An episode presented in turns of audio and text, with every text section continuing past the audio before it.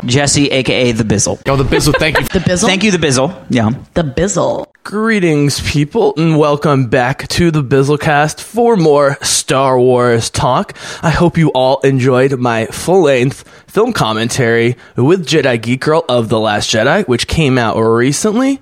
And that was one of the first film commentaries I've done in a long time, and it was an absolute blast. I used to do them all the time. I love doing film commentaries, but I especially love doing it with other people. And uh, had been a while, it's a little rusty, but Jedi Geek Girl carried it, which was great. She was awesome, had amazing insights. She's a bit from the younger generation and has sort of a different perspective on Star Wars, but she loves the movie and she loves the whole universe. Today, however, I am here with my good buddy Simi Klimo on his third appearance, and we are here to talk Last Jedi. We are here to talk Star Wars Rebels. We're here to talk the future of Star Wars. So before we get going, Simi, I don't know if you know this, but with three appearances, you officially become a co-contributor of the Bizzlecast.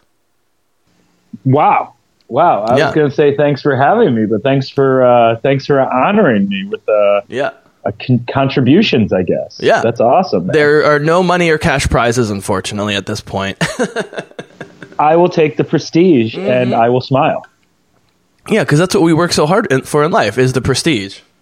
Absolutely. Absolutely. So, um, really quickly, man, how you been? We've been sort of keeping in touch. We've been trying to get this podcast for a while. Everything good in uh, the, the BK?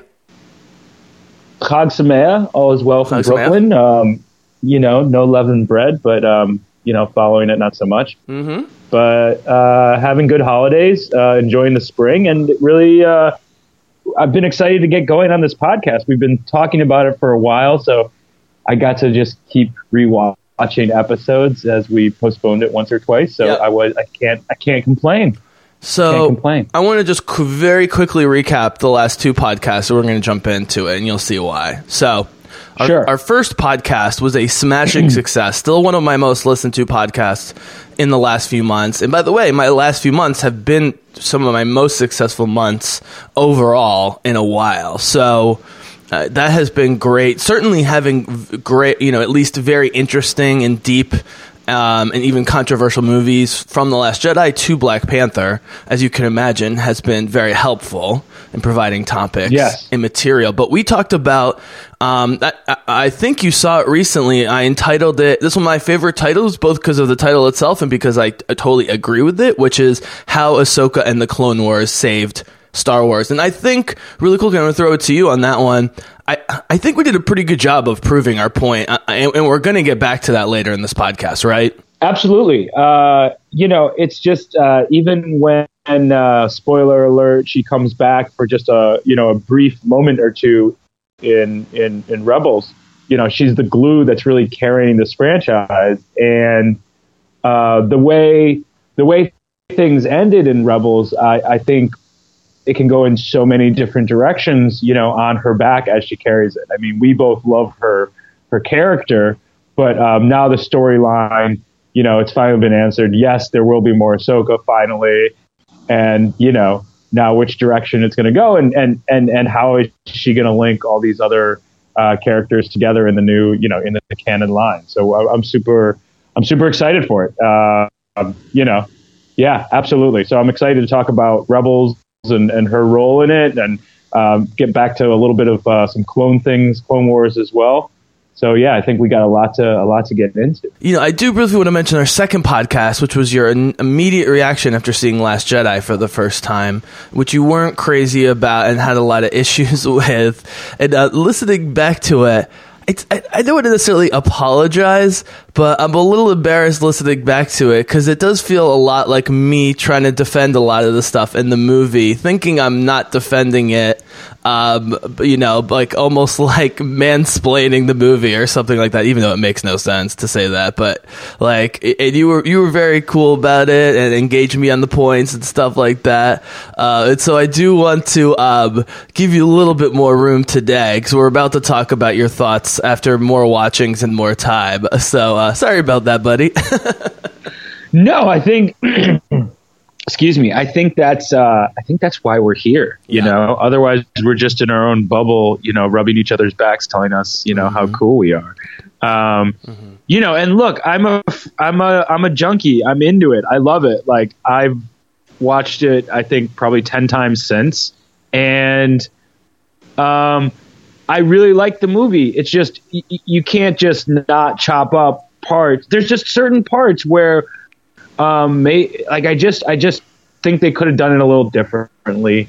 And I think it all comes into the magic of the Jedi, and like that's that's what we actually you know dive into a lot together. And I think that's what makes a lot of our conversations fun is because it's this like theories of good and bad and light and dark and what they're trying to say and who the Jedi's really are and all of that. So I think this discourse makes, uh, you know, it probably makes people want to listen to us a little bit. I hope. Absolutely. well, they have been listening. Um, and I think it was just because I was doing so many podcasts and it was so on my mind, you know, and by the time we talked, I guess kind of, kind of rehearsed a lot of this stuff in my head without realizing it. And to be honest, with me, doing the, um, commentary um, yesterday or the other day, which is which is released for the Last Jedi, I did notice, uh, as happens when you do full on analysis, I did notice some nitpicks, uh, and I did notice some nitpicks that other people had, and some issues that maybe I didn't notice before, or just on repeat viewings I didn't think I have. Uh, it did reinforce the fact that I do love the movie overall, and, and think it's a, at least a spectacular visual achievement, and its high moments are excellent. However I want to know. However, I, I do want to know. I you have seen the movie again. How many more times have you seen the movie, and where are you at right now in terms of your personal view of the Last Jedi? And I just want really quickly, man, before you say that, I want to reiterate out there, people, that there's a difference between hardcore Star Wars fans who are smart, intelligent, articulate, and thoughtful and don't love the movie or have issues with it, and the like pure haters out there. So the pure haters out there are idiots, and I'll, you know, I'll probably drop a few f bombs at them at some point, as I usually do in the Bizzlecast. But Simi, I, I should let you know that the, the people I just described, it was divided uh, over my many Last Jedi interviews. There's about half and half of people who loved it immediately, and then the other half of people who loved Star Wars, especially the people who love Star Wars, had trouble on the first watching, and then ended up liking it or loving it to various degrees on subsequent watching. So, where are you at in your own head, uh, in your own life, with Star Wars: The Last Jedi? you know, if I have to give letter grades and things like that, that's that's hard to do. I'd rather like just put it in. I, I like separating in my mind like the the kind of three generations of Star Wars. So in this new generation, without getting into my thoughts on all the the, the, the you know one through six, if you will, um, you know, I I I think it's kind of the worst one that came out of the three. That being said, I think it's a great movie. Like there are some scenes in it that I think maybe are some of the best scenes in any of the three, um, and just some amazing parts. But in terms of my nitpickiness of some things that took me out of the moment and made me kind of be like, ugh, come on. You know, there was just a few more of those than in some of the other movies. Um, you know, like I, I still can't get over that flying scene. Every time I watch it, I keep going back to it it just takes me out of it because it's there's just so many levels of like wow of it, and then it's like this visual thing that's hard to you know imagine you know like as a real thing. So it it, it takes it, it takes you out of the moment, and like that's that's why I didn't like that part. Mm-hmm. Um, and some of the interactions uh, with Luke in general, I mean, at the same time, he hadn't been this character in years, even though he's always that that character to me. You know, to see who Luke is now, you know, maybe they needed something dramatic like the lightsaber throw, you know, in, in retrospect. So I've thought this through and it didn't ruin the movie by by any means. I think it's a great, great movie. I, and I think there was some great uh, scenes. Just a few of those things took, took, took it out. But in terms of the amazing scenes, that, that fight scene uh, with Kylo uh, when they when they join forces is incredible, and that whole murder scene uh, to kill Snoke is incredible. Like that whole sequence is great. Um, rewatching it, I really uh, I really started to like Finn's storyline a little bit more than I did before. There was a you know a lot of love with him and Rose that I didn't. Um, uh, I wasn't really catching up, like just some lessons to be learned, and I just mm-hmm. wasn't really aware of it. Mm-hmm. Um, as keen on the first going. Yeah, I think through. that, that So- part goes down easier on subsequent watchings, even though that's still the weakest part of the movie. But we can get to that later. It is. It is. But like, I like the part where she's like, take a closer look, and you know, it is. There's like plenty of cheese there, but uh, you know, it, I, I I spent some time in Vegas, so it just it just reminded me of like you know Vegas a little bit, and it was like a cool way of portraying it. And Vegas, baby, you know, Vegas. their mission was pure, and uh, yeah, overall, like there were some really cool things. Uh, that I went through in the second and third and fourth viewings that I thought were awesome. So let me ask you this question, actually. So, would you say overall? I, I think I know the answer to this based on what you just said. Would you say overall the things you didn't like initially, you still don't like, and the things you love, you still love, essentially, even with all the extra viewings? Yeah, and I would, and then I would add, I found some, I found a few more like nuggets of love uh, within that, within it as well that I didn't necessarily, um, you know, because I was absorbing some of the other things. So you don't necessarily love everything at once, but I found some really cool.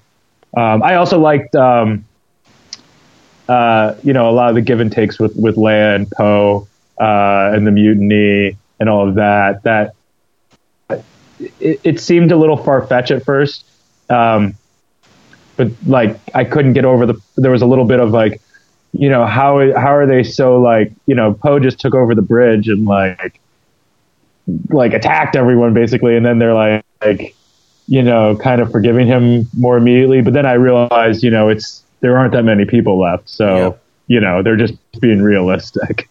Yeah, I think so. Yeah, you know, and then. I started to like that, that trio a little bit more, Mm-hmm. uh, and, and and that story again, that storyline. So digging into some of those storylines more, I found a lot of things I liked more than I didn't like, and I Mm-hmm. still just you know those few uh, qualms I had in the beginning are still are still there. They're not horrible things. It's just they could have. Uh, I just wonder what that conversation was like. Sure, and you know, it to didn't, get to, you know- to that that storyboard. And look, sometimes things just aren't going to hit you the right way, right? I mean, even given all the specific qualms, sometimes just the overall feel of the movie, it doesn't quite come together. Really quickly about Poe and Leia and Holdo, because God knows I've spent the vast majority of the podcast, for obvious reasons, talking about Luke, Leia, and, and, and Kylo, and we can certainly get back to that. Um, but um, I think there are two main problems with the Leia and, and Poe story, which most most of mostly I love because I love those two characters and I was pumped to you know have their story. Um, I think one problem is because the movie was long and there were so many stories, and the Rose and Poe story was a little long and overly done. We we should have maybe had less of that and more time in the ships with Poe and Holdo and so forth. Was one thing I noticed. The other thing was. I know it was supposed to be like a surprise reveal in the end that that uh, um, Leia and Holdo were actually really close friends and so forth. But I think they should have established more of previous relationships between those three characters. Like one thing I would have done would you know how Poe immediately distrusts Holdo. And like I know he's extra irrational because everyone's dying and because Leia's maybe gonna die, but I think it would have been more interesting if Poe and Hol- Holdo had a history, even if it was an implied history of not getting along. I think would have sold that all a lot better. I don't know how you feel about that. I think it would have, but I think um,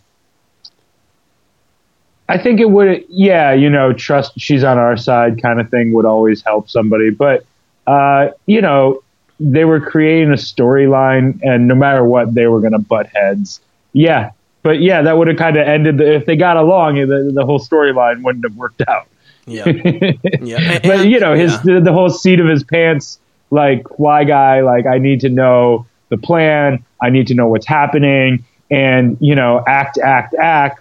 You know, a little less strategy, a little less strategy. I Mm-hmm. I did think it was interesting how he seemed. Uh, uh, you know, he seemed a little bit more that characteristic, that gun ho in this movie than than in Seven, because I felt like um, in his first introduction he was a little bit more calculating and was a little, a little bit more like Han. You know, this time I found him a little uh, you know, a little like premature, you know, and and he, they made him they I, I don't know they kind of made him a little bit not as strong as a character. Yep. Before he was like kind of like, you know, cocksure and not only confident but like backing it up, backing it up, backing it up. This time, like he, you know, he made some mistakes. So, So- um, so Jedi Geek Girl is the like lore master. She reads all the books and all the comics, and she also reads all of the novelizations of the movies, which I don't generally, but those are lore, and it's mostly just fleshing Uh-huh. out stuff. And she says in the book, it does a better job of talking about that he was just uh, he was overly confident after the victory at Starkiller Base. Um, and so he was maybe feeling himself even more than we saw on screen because of that. But on top, Ah. but on top of that, the f- it, you know sometimes when you fail, like his bombing run on the ship was a temporary victory, but Right. Leia was pissed at him because they lost all their pilots. Um, you know, sometimes when you fail, rather than blame yourself, you just you know, it's like in gambling when you lose money, you're like, well, I'm just going to keep betting money until I win my money back. And I think there's a little Right. bit of it's sort of like remember with the banks they uh, when they when they failed they use the term too big to fail kind of thing. So Right. rather than Right. let the banks fail, let's keep pumping money. I think there was an element, and again, this was on repeat viewings and me thinking about this, and I could be totally full of shit.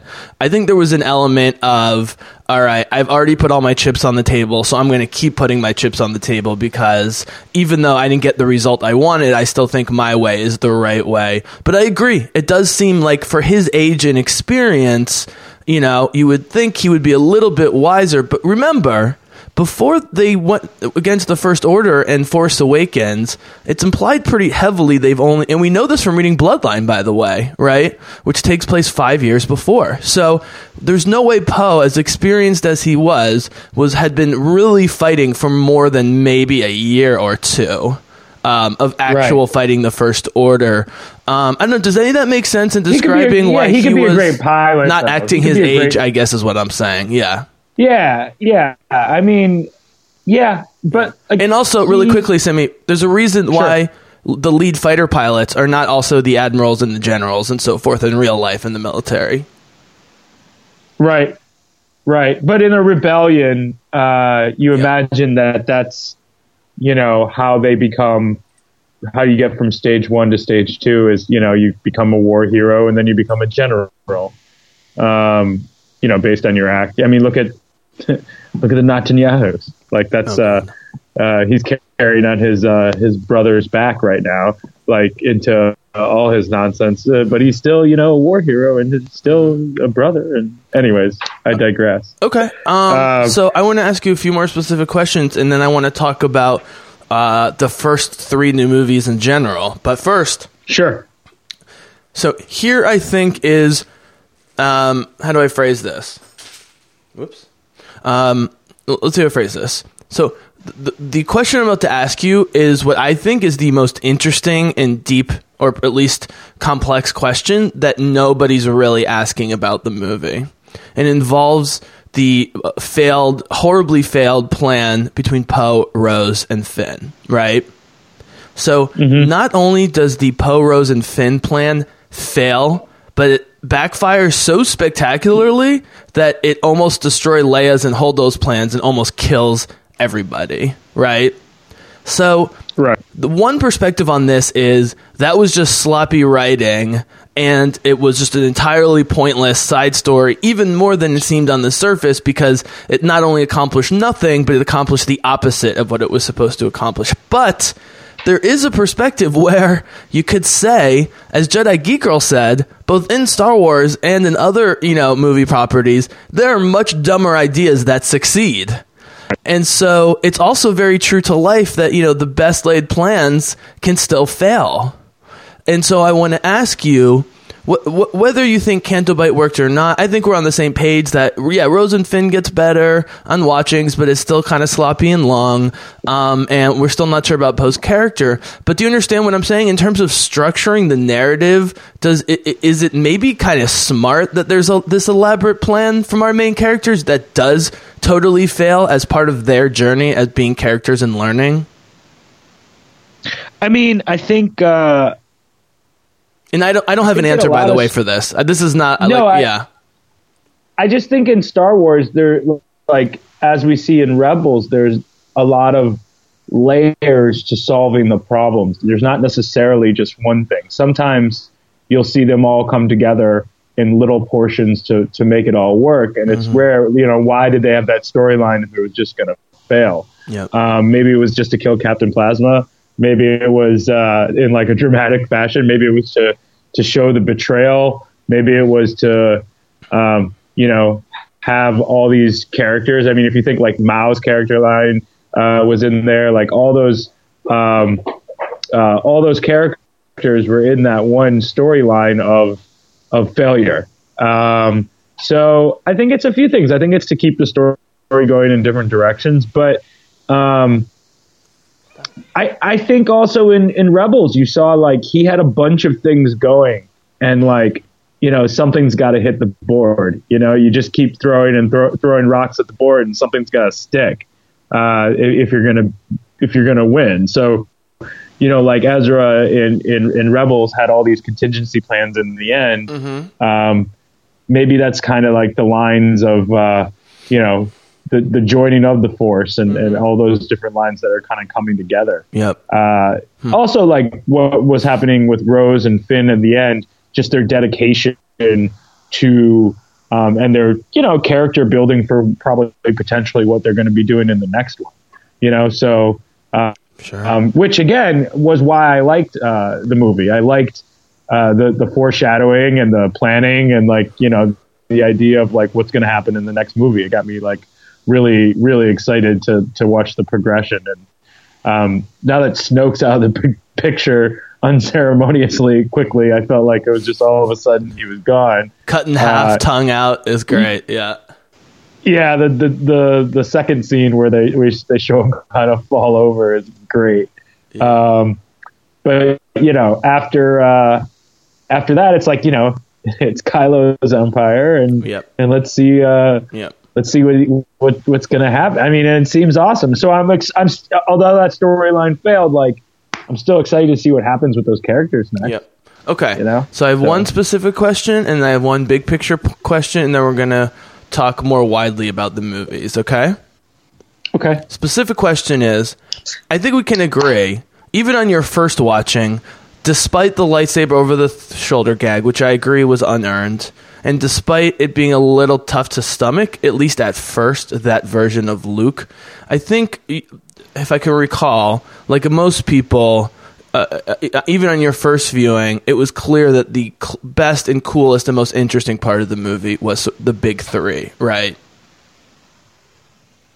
Yes, absolutely. Yeah. Yes. Watching, Yeah. you know, seeing him as a character again. I mean, it's been how long, you know? Yep. You know? So, uh, you know, his his arrival, you know, Leia's uh, Leia's role in it, um, you know, and then Mm-hmm. seeing kind of the outcome of all the and and, and of everything else. So, you know, not love, not initially loving the sort of portrayal of Ur- Luke, uh, portrayal of Luke early in the movie, and let's just forget the lightsaber over the throat. That was a stupid gag. That was just for two seconds. Whatever. Right. Let's put that aside. But Luke being kind of a crazy old man and coming along slowly, has that particular aspect of the film gotten better or more interesting to you? Um, well, I, it, I'm less concerned about whether better and more concerned about whether it's gotten more interesting on repeat viewings. Luke in particular.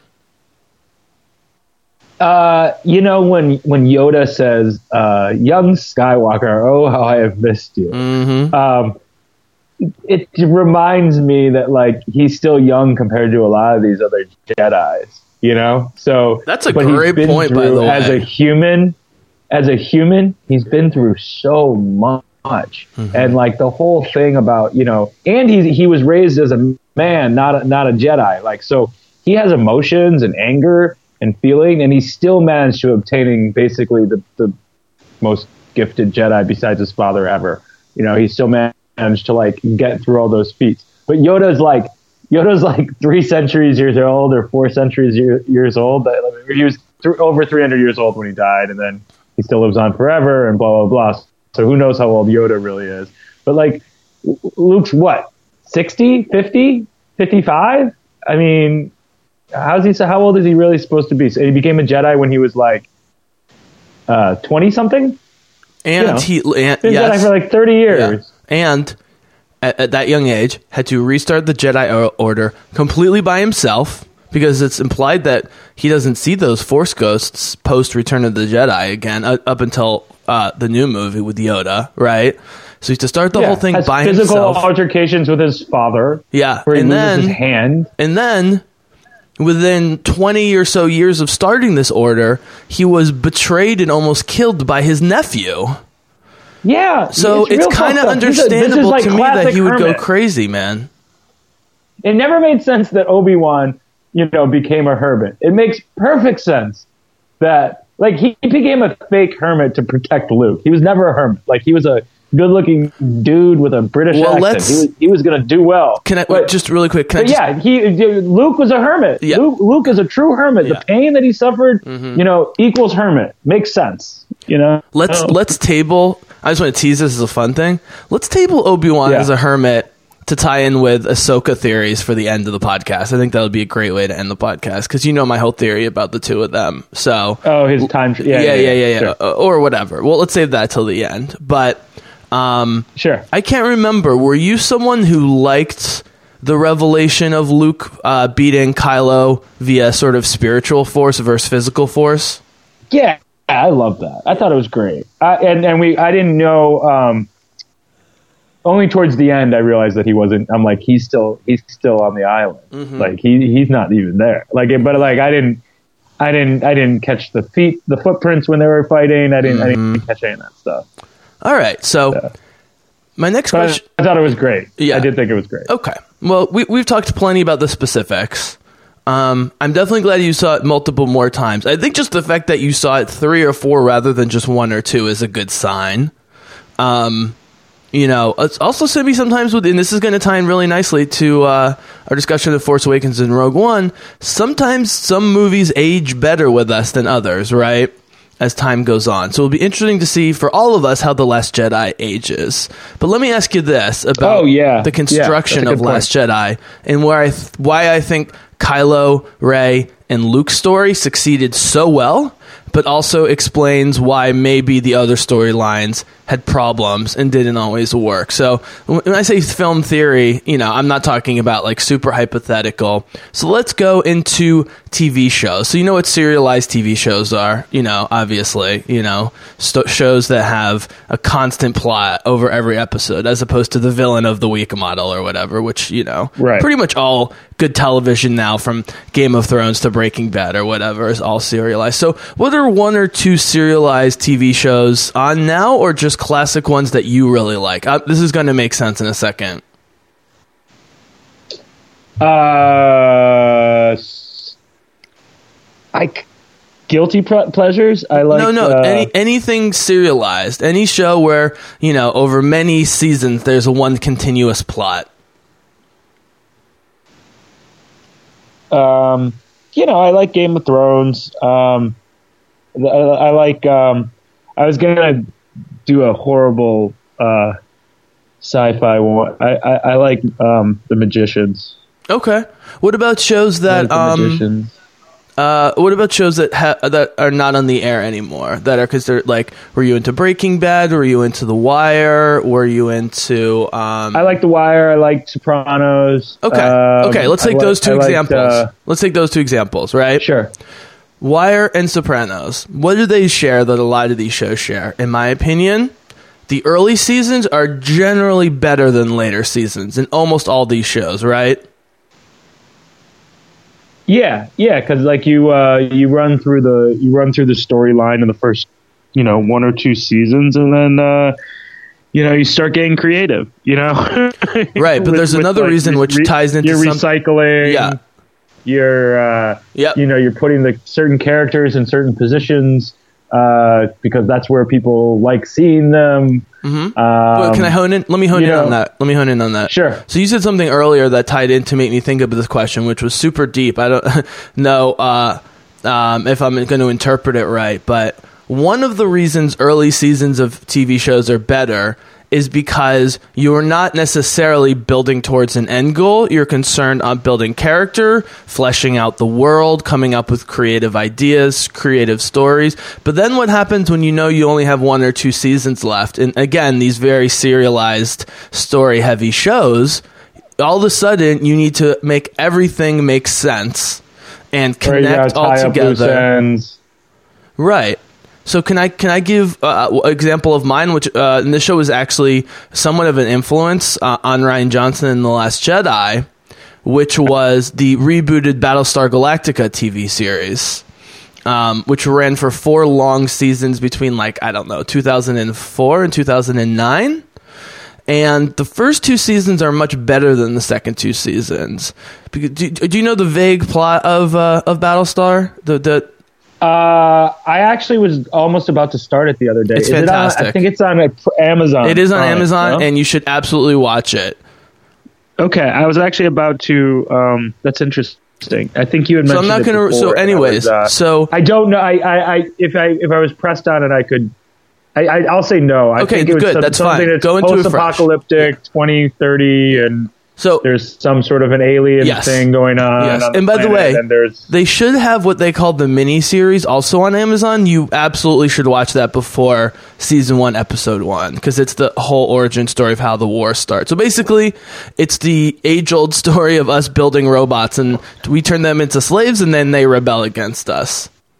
and you'll see very early on in the miniseries that they they are able to um, become like to look like humans and so they're able to infiltrate and they basically create the genocide of the uh, uh, like star wars this is a galaxy far away um, but they are human and that's all i will say and you'll have to discover the rest but basically all, Right. all but 50000 of you know 20 billion humans die and they go on the run from the Cylons. And literally, again, I'm not going to give anyway anything away. And I'm really pumped you're going to watch this. There's almost no way you won't like it, because all the things you like about Star Wars is going to be in it. Uh, but basically, they're just constantly on the run from the Cylons and trying to survive and preserve the humans. And and they keep you know Cylons keep finding ways to find them and stuff. But what happens is the first two seasons you don't spend much time with the bad guys. So they're this big bad evil that you know are like the scary you know the scary bad guys you know chasing us. And it builds so much mystery and so much suspense. And then again no spoilers but once they start trying to work it towards a conclusion and especially in the season four which is still very good by the time you finish season three you're going to want to watch season four and there's some excellent episodes but again there's so much lore and mythology as all great sci-fi shows have that the it almost um, you could tell the writers were working extra hard to make it all make sense okay so this is a very Right. long-winded way of me saying the reason i think the rey luke kylo story works is because rian johnson i th- worked that story starting with the characters and their interactions and then moved it towards okay how is this going to conclude in the story? Whereas with with poe rey finn leia etc it almost felt like they had an end goal and a whole bunch of sort of scenes and things like phasma and the planet they wanted to achieve and worked backwards towards the characters. And i never think that's quite as effective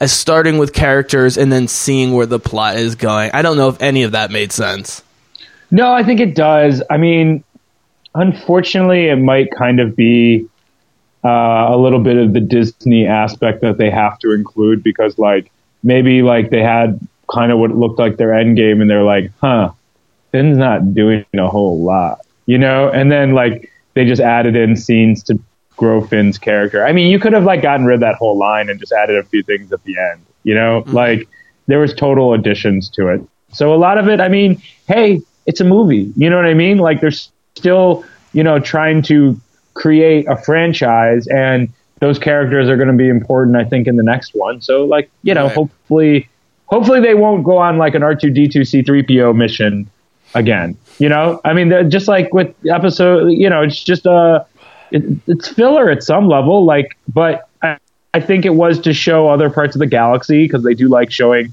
different worlds. I thought those, uh, I I thought the, the racing that they had was pretty cool and like that like i said back to that vegas and the gambling thing i thought that aspect was Yeah. cool just to show that world Yep. i do like it when they go off world like which that's is a prequel cool. thing. Like, keep- Let's be honest, Right. And I want to point out that the the younger audience that grew up with the prequels was more into the Canto Bight stuff because in the prequels.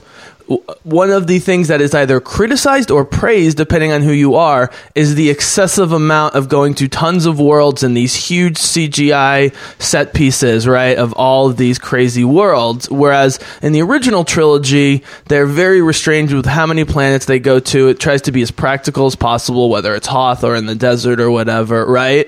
And so I think Canto Bight will, like the prequels, uh, let me put it this way like parts of the prequels, Canto Bight will age better over time because it'll just be a fun feast for your eyes.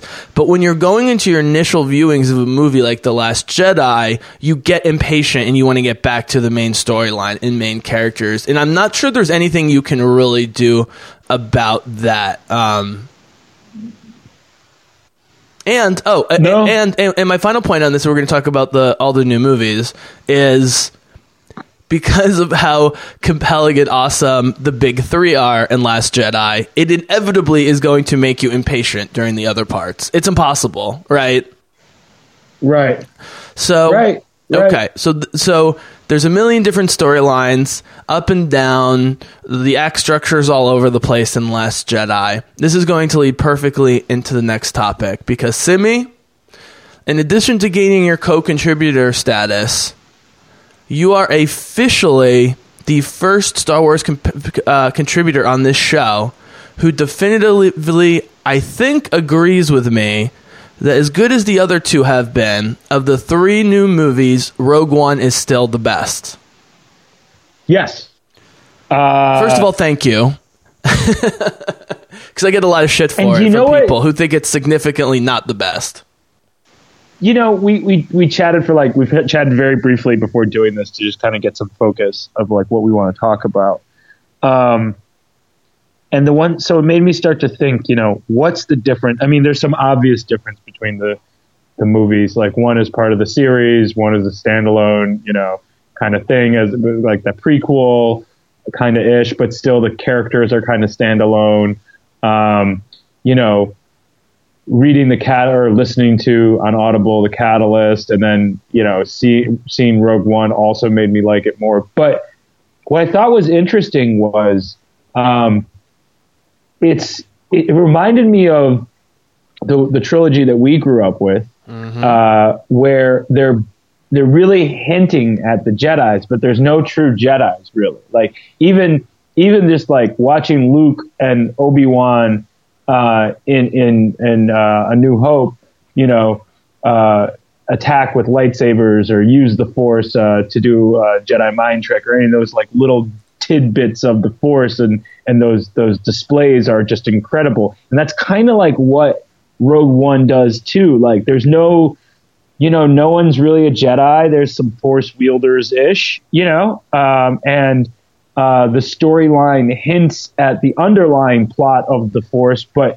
it still it still doesn't. Uh, you know, it's just not a lot of lightsabers. You know, not a lot of bells and whistles. It's more like skimming the surface surface of of uh, uh, of what they're all talking about. So I think, and that's the to me that's the blatant difference between the two movies. Like, there's a lot of lightsaber, there's a lot of action, and it, it, really makes a separation almost for me um, uh, of Rogue One versus the versus uh, the versus the other two. So um, I think that's kind of why I like it because it's just it's just not diving into it, and there's no gluttony of of force. It's still beating around the bush and um, you know watching these characters in in the world, uh, uh, you know, dive into what can be, what could be, and you know, fighting for the rebels.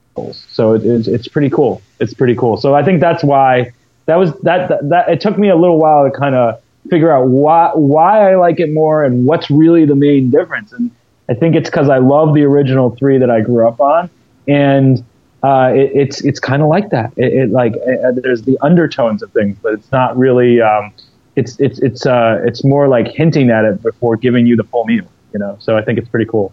Um, and I love the storyline. I love the characters. I love the development. And um, the way it ends is like just so sad and, um, yet uh, fulfilling.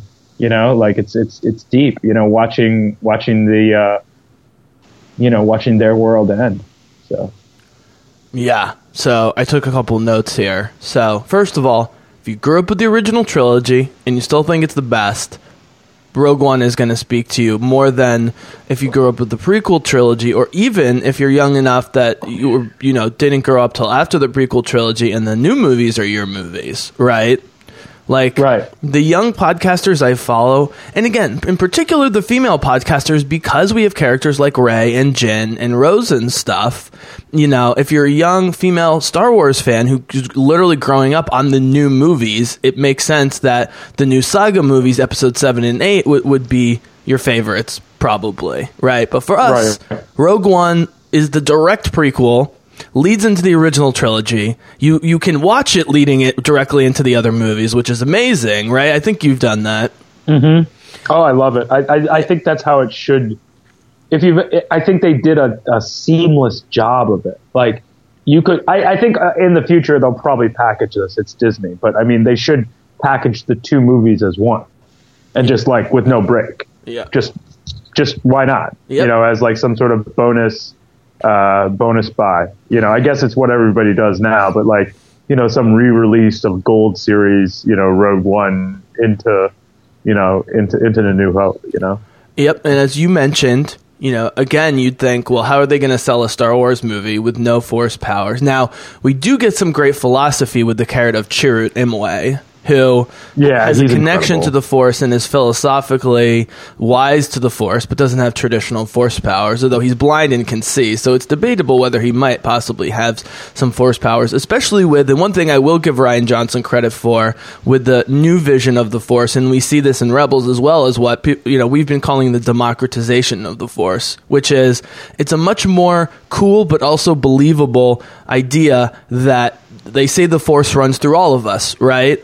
And so it doesn't really make sense that a small handful of people would be very strong and everyone else could never use the Force no matter what. It makes more sense that the Force is in us to varying degrees and you could tap into it even if you weren't able to become a full Jedi. But like the boy with the broom at the very end of The Last Jedi, like, you know, like, is, is he strong enough to be a Jedi? It's, who cares? It's more interesting that he just has, you know, some connection to the Force the way Chirrut Imwe has it. So you do get some Force talk and kyber crystals and stuff, but you're not obsessed with it. And there was a real discussion in Disney. And by the way, really quickly, Simi, Star Wars Uh-huh. is Disney, but Lucasfilm uh, is the most, by far, the most autonomous branch of Disney. And part of George Lucas's sale to Disney was conditional that Bob Iger, who's the CEO, who I have a lot of respect for, CEO of Disney, that Lucasfilm would have a large degree of autonomy with their movies, with, uh, with Kathleen Kennedy running it. And so, while you know, major like hundreds of millions of dollars or billion dollar deals or decisions have to be run by Disney, Lucasfilm has a good deal of autonomy. So the notion, um, for, and, and by the way, you know, if Disney had full control, I don't know if they would have let Rian Johnson do some of the stuff he did. It was because Kathleen Kennedy specifically wants young, creative, quirky, dark directors to do their visions. In Rogue One, by the way, would you ever imagine Disney would allow a movie like Rogue One to happen, happen where they literally kill everyone? And as the story goes, when Gareth Edwards uh, and the writers, uh, uh, he was the director and the writers presented the idea to Kathleen Kennedy of killing them all off because they could justify it for story and character reasons, they immediately were given per- permission to do so, which is really cool. So I just wanted to point that out. Lucasfilm has a decent amount of autonomy um, from Disney. Um, that being said, the, Rogue One was a big risk, and even though The Force Awakens made two billion worldwide, and some of that was just because that was the first good Star Wars movie in 30 years, and people were just so pumped for it. Um, Rogue One made half that at a billion, uh, but uh, Last Jedi made 1.3 billion, which was maybe slightly less than they expected. So the fact that Rogue One, with no lightsabers and such a dark story, made almost as much money as Episode Eight. I think really speaks to the massive success of Rogue One and that people are cool not having Jedi's and lightsabers and original cast characters and characters they only get for one movie and still fall in love with. You know what I mean? Um, thoughts? Uh, well, I want to go back to one quick, another like sidebar for what you were saying before about uh, you know non force wielders. I always thought it was interesting that, or, or force wielders, non Jedi's. I always thought it was interesting that Han, um, Han always like is like I have a bad feeling about this. You know what I mean? And Han has all these little inklings. So we were talking a little bit before, about, uh, I think on our first podcast about, uh, you know, the bloodline of Jedi's and stuff. So like maybe Han had a little something in it too. And then to answer your question about, you know, the kid who grabs the broom, I actually think that, uh, like he he's like a real Jedi. I think that having been able to like just casually use the Force, um, and not to like divulge into that, but I think that's like the you know that that there is a future of having you know a Jedi school again. You know there is something that that that could happen. And when I say Disney, um, I think they could have. Com- com- I guess what I'm saying is they can. I do think it's great that they have complete story autonomy, and that is uh, that is an excellent point that they're able to be dark um, and kill everybody off and, and, and still be Disney. Um, I guess what I was saying was more like with the marketing that like um, you Sure. know you can write whatever story we want. We just want to make sure that certain people they were like, ah, Finn's not in this one a lot. I think they'd be like, eh, we're not going to make you do it, but maybe you could add a little bit more of him in there. You know what I mean? That's I think what I was saying. Like Absolutely. because and they're like, ah, all right, we could expand his role a little bit. Maybe there's something of that marketing aspect, but in terms of creativity and allowing them to do it, you know that you know that they're they're uh, they're expanding. I noticed, uh, you know, they have their own app, Disney.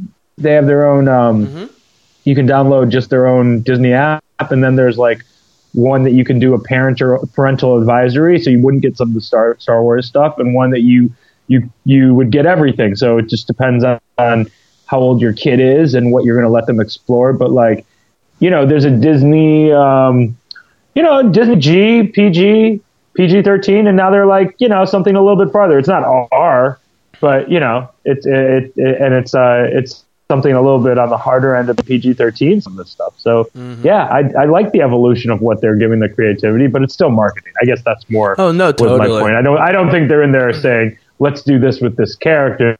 I think they're like maybe you could help us out with this. That's how I imagine. Yeah, You know? totally. I mean, but and again, Disney is an openly very liberal, progressive company politically, even if they're a giant corporation. And when you look at some of their other movies from their other uh, studios, whether it's Moana or Zootopia, or even the the sort of revamped portrayal of Beauty and the Beast, which had a lot of feminist themes to it. Disney gets a ton of hate from the right and the alt right to varying degrees were very upset about both Rogue One and The Last Jedi and the fact that Lucasfilm nor Disney has backed away from any of the controversy and it's just like look this is our movie you can like it or not but we're not going to Hey, apologize go fuck for it." yourself. Yeah. We are the we, we are the resistance. Yeah, exactly. We are the resistance. Fucking break. Are, are they really watching the movie? Like, do they not understand that they're the ones cheering for Palpatine? Yeah. Like, get the fuck out of here. Like, what are you doing? Yeah. Give me a break. yep Um, you were making a, a point before that. Uh, shoot. well can we, can we just jump Anyhow. back to Rogue One real quick Yeah. So my whole long speech a few minutes ago about how it's easier to build uh, new material than it is to uh, you know build sort of towards a conclusion and make everything work, which is really tough.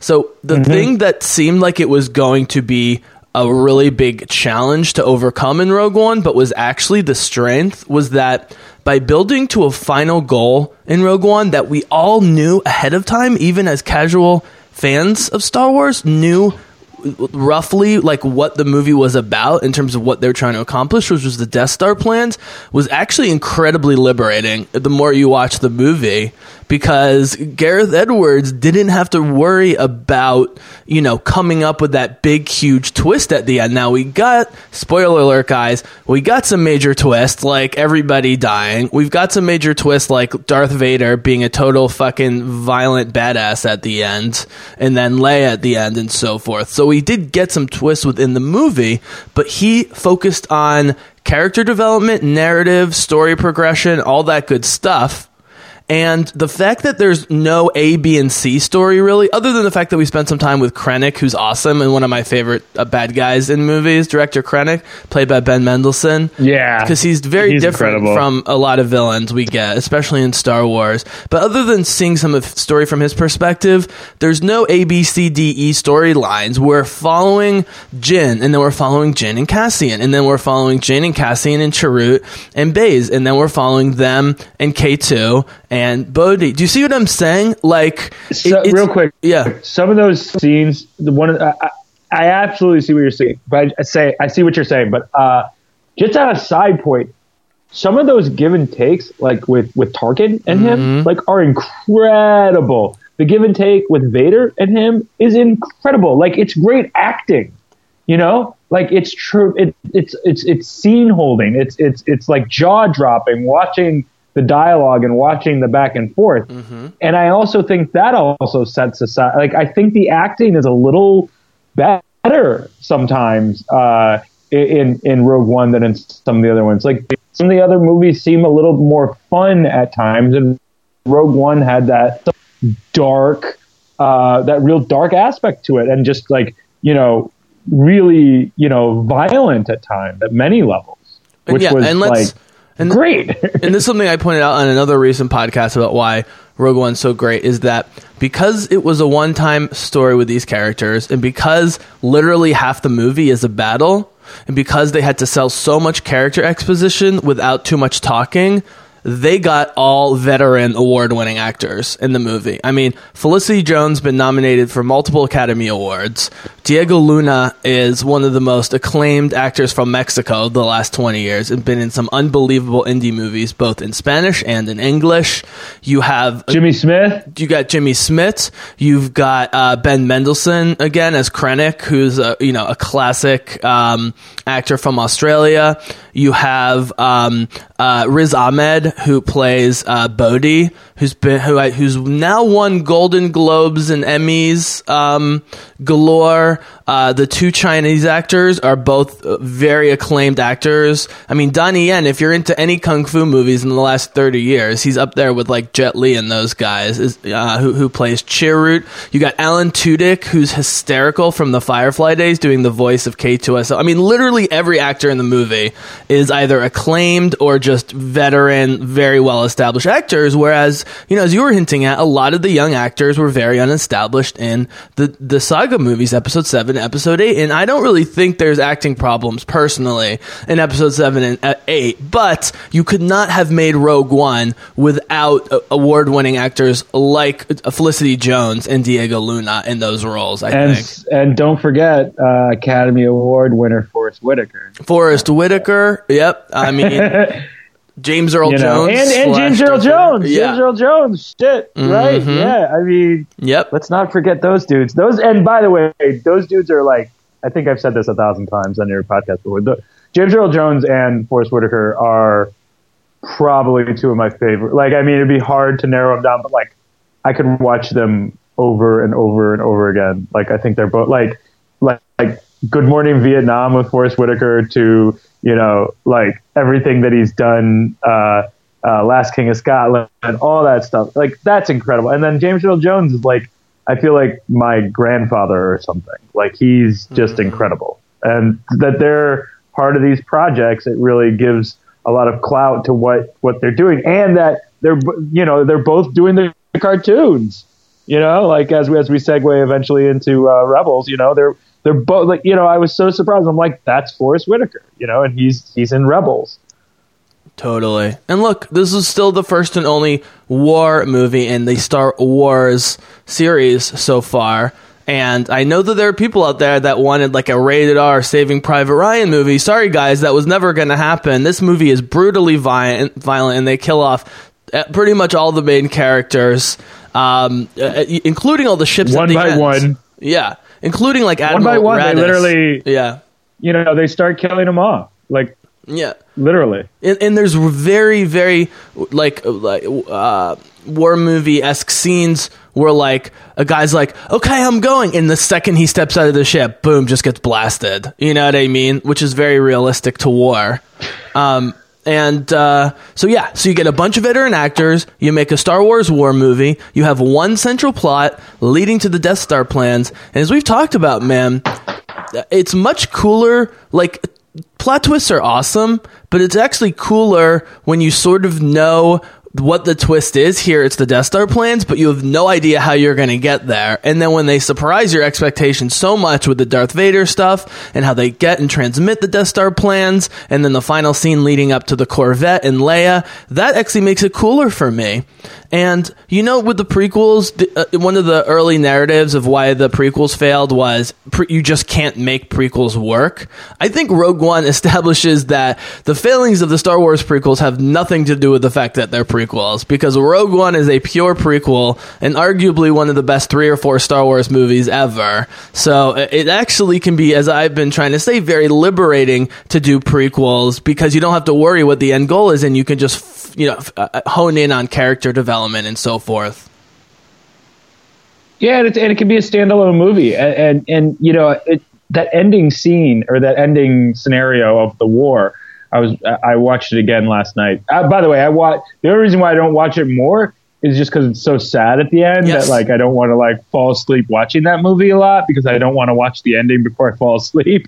Um, same way I don't want to watch 2012 um, before I fall asleep or The Hunger Games. Mm-hmm. But uh, at the same time, uh, I want to watch it all the time, and that that ending scene is 45 minutes long, and it's it's a whole standalone episode, you know, of of watching them, you know, get the plans and transmit them, and mm-hmm. uh, you know, uh, starting to see some of the characters that you're, you're going to see in A New Hope, um, and and just watching everything transpire. Like it's it's like its own standalone. Like if it was a TV show, a TV show, you know, like well, 45 minute episode of, uh, you know, all these pieces coming together to uh, you know, make the rebellion work. Yeah. Um, my last thought or two about Rogue One, and then um, I'll give it to you, and then we can maybe move on to our, our final section. Is first of all, the surrounding literature and books and comics for Rogue One has been unbelievable, and I, I am fully uh, in belief that a movie should all complete, especially Star Wars movie, should stand on its own. And I know tons of people who at least like Rogue One who have never touched the secondary literature, but I definitely think Rogue One. This this phrase is overused, but I think you'd agree with me that in this case, Rogue One was one of those movies that was quote made for the fans because when you read Catalyst, and I hope you read Rebel Rising, by the way, because it's very short. It's technically teen fiction, but it's really dark because of the stuff Jyn Erso has to do to survive. Puts her through the ringer. When you read those books, and all the main characters had comic books. K2 uh, and Cassian had great comic books. Chirrut and Baze had comic books. You know, people just wanted more and more of the characters. You have to remember, man, a lot of people did not like the Jyn Erso character initially coming out of the movie. Now, like me, is like one of favorite or favorite new Star Wars character because we've learned so much more about her, and because Felicity Jones's portrayal is so subtle, and it's one of those movies that rewards you on repeat watchings. And I'll just say, and I'll throw it to you for final thoughts on the new movies. Is you you kind of hinted at this earlier about sort of I don't know, I guess sort of like the experience when first watching versus later watchings or whatever. I was so giddy as everyone was watching episode 7 because we never thought we were going to get a great great great Star Wars movie again. Let's be honest, right? You sit down, whatever your the flaws and whatever the problems we had, when you watch episode 7 for the first time in the theater, it's just like giddiness. When I watched Rogue One, I can't explain why, because, but for some reason, when I watched Rogue One for the first time, I knew in the back of my mind, I said, I really like this movie right now, but I have a feeling I'm going to love this movie when I can, because it's so deep and so dark and depressing, but also so hopeful and beautiful. I just had a feeling that on repeat watchings and over time, I was going to love it more. And, uh, you know, Last Jedi was more like Force Awakens, where I personally loved it the first time, but I also knew immediately I was not going to uh, end up, you know, it wasn't going to end up higher on my list than Rogue One. That's just me knowing my tastes and kind of knowing, you know, that I do repeat watchings and, and stuff going on to the future. Um, so I guess my final question on this topic is, is I mean, when we look, let's cut to the chase. Was Rogue One better because it had nothing to do with the new saga, or was it just the better movie that happened to have nothing to do with the new saga? Or both? I think it. I think it's because it has nothing to do with the new saga, and I'll tell you why. I I think it doesn't owe anybody anything. You know, it ju- it just doesn't need to have this dude do this. It doesn't need to address this issue. It starts and it really finishes. Mm. You know, there's no open endedness. You see, spoiler alert, everybody dies. You know, Admiral uh, uh, Ackbar makes it out. You know, and Wait, in Rogue, in Rogue One? die. In Rogue One?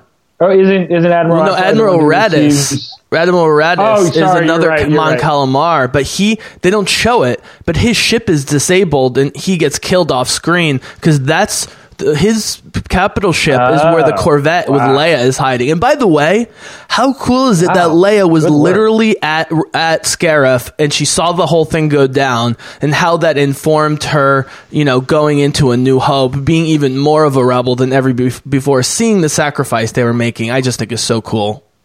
That this is real and that like we're now we like watching everybody yeah watching Yeah. all the martyrs you know and like seeing Totally. like what this is building on yeah Totally. absolutely Totally. but yeah you just don't excuse me it just doesn't owe anybody anything you know it's standalone the characters all are Mm-hmm. Yeah. all standalone and uh no matter what who you are like you know you always want more and you know like unless they do a pre prequel you know like uh to, to rogue one which i don't think they do like you just Well, it's in the books. It's like, great. You can pursue it if Right. you want. You don't have to.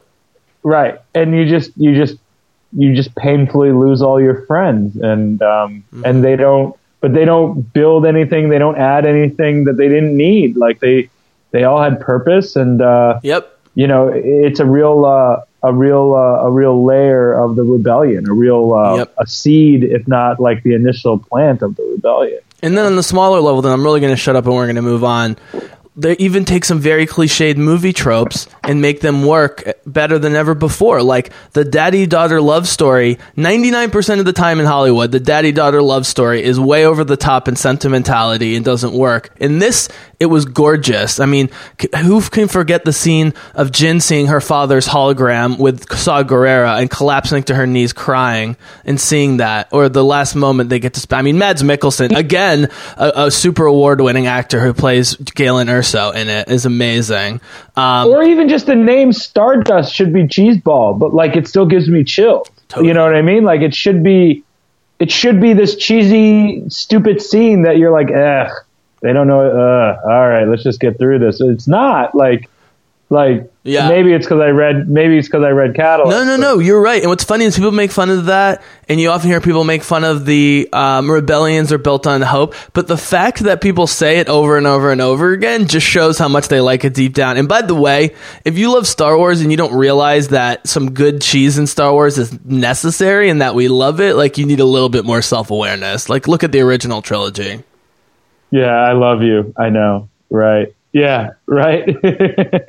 All right, man. Well, this has been a great discussion. Um, as we said off by, it could be great to talk more Rogue One in the future. Um, because we love the movie so much. And as I've been hinting people, I think I'm going to do a second commentary for Rogue One, which I've never done before. Just because the first one I did was right after the movie, you know, came out. It was still fresh. I already loved it at that time, but I couldn't imagine how much I loved it going forward. Not to mention, man. Oh, can I mention one more great thing about uh, Rogue One? sure. So the first thing I did not want initially in Rogue One was too much daddy daughter stuff, but ended up loving it because the Jyn Galen relationship was so great. Um, and of course, Right. You were saying that. yeah. Um, the second thing I didn't want was a love story. But what was so brilliant about the movie was it wasn't really a traditional love story, and because of the situation, they never had time to really explore it one way or the other.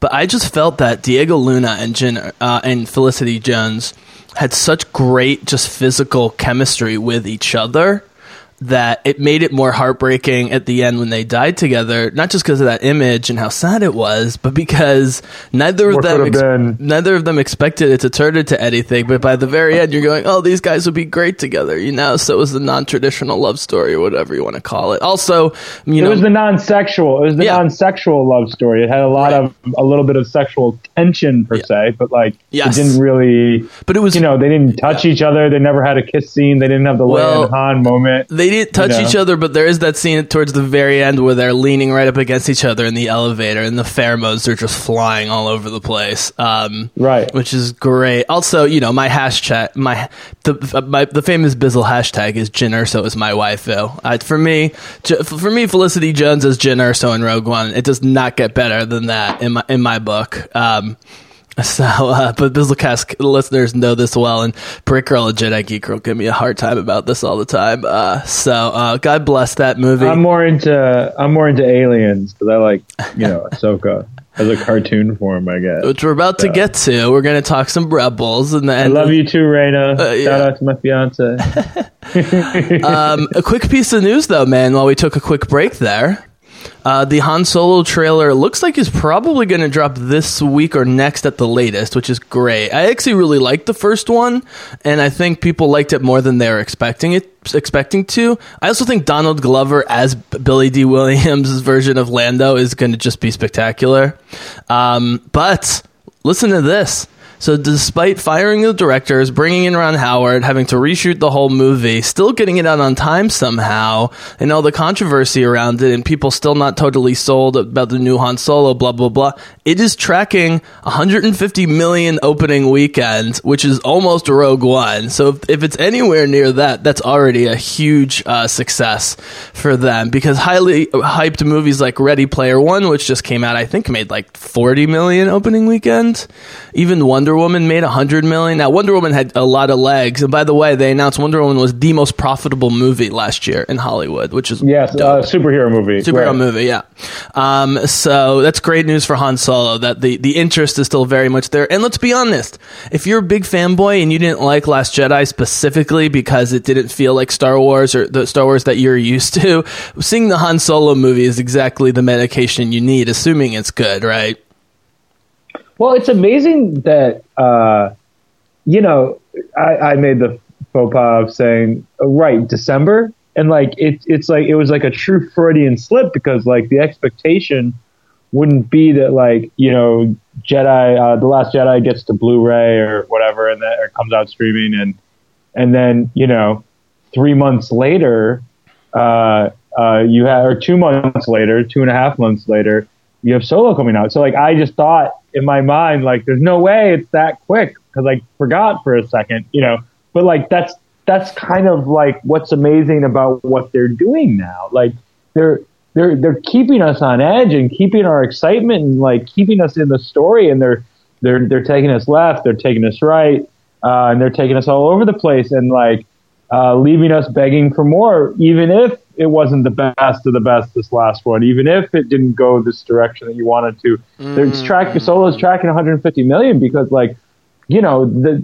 the we want more. We want to see what's next. Well, just give us more. Show me, show me the next Pez dispenser. You know, show me the next uh, you know, the, the, the whole line of, of, of storyline of, of how they're going to go with this prequel of this story that we've been die that I've been dying for, you know, since I was a little kid. Like, tell me more about Han. Like, he, he's he's towards the end of his debauchery in, the in this uh, uh, in this trilogy that I grew up with. You know, tell me about when he was really crazy, when he was really young. You know, and that's what I'm, you know, super stoked for, uh, super stoked for Solo Four.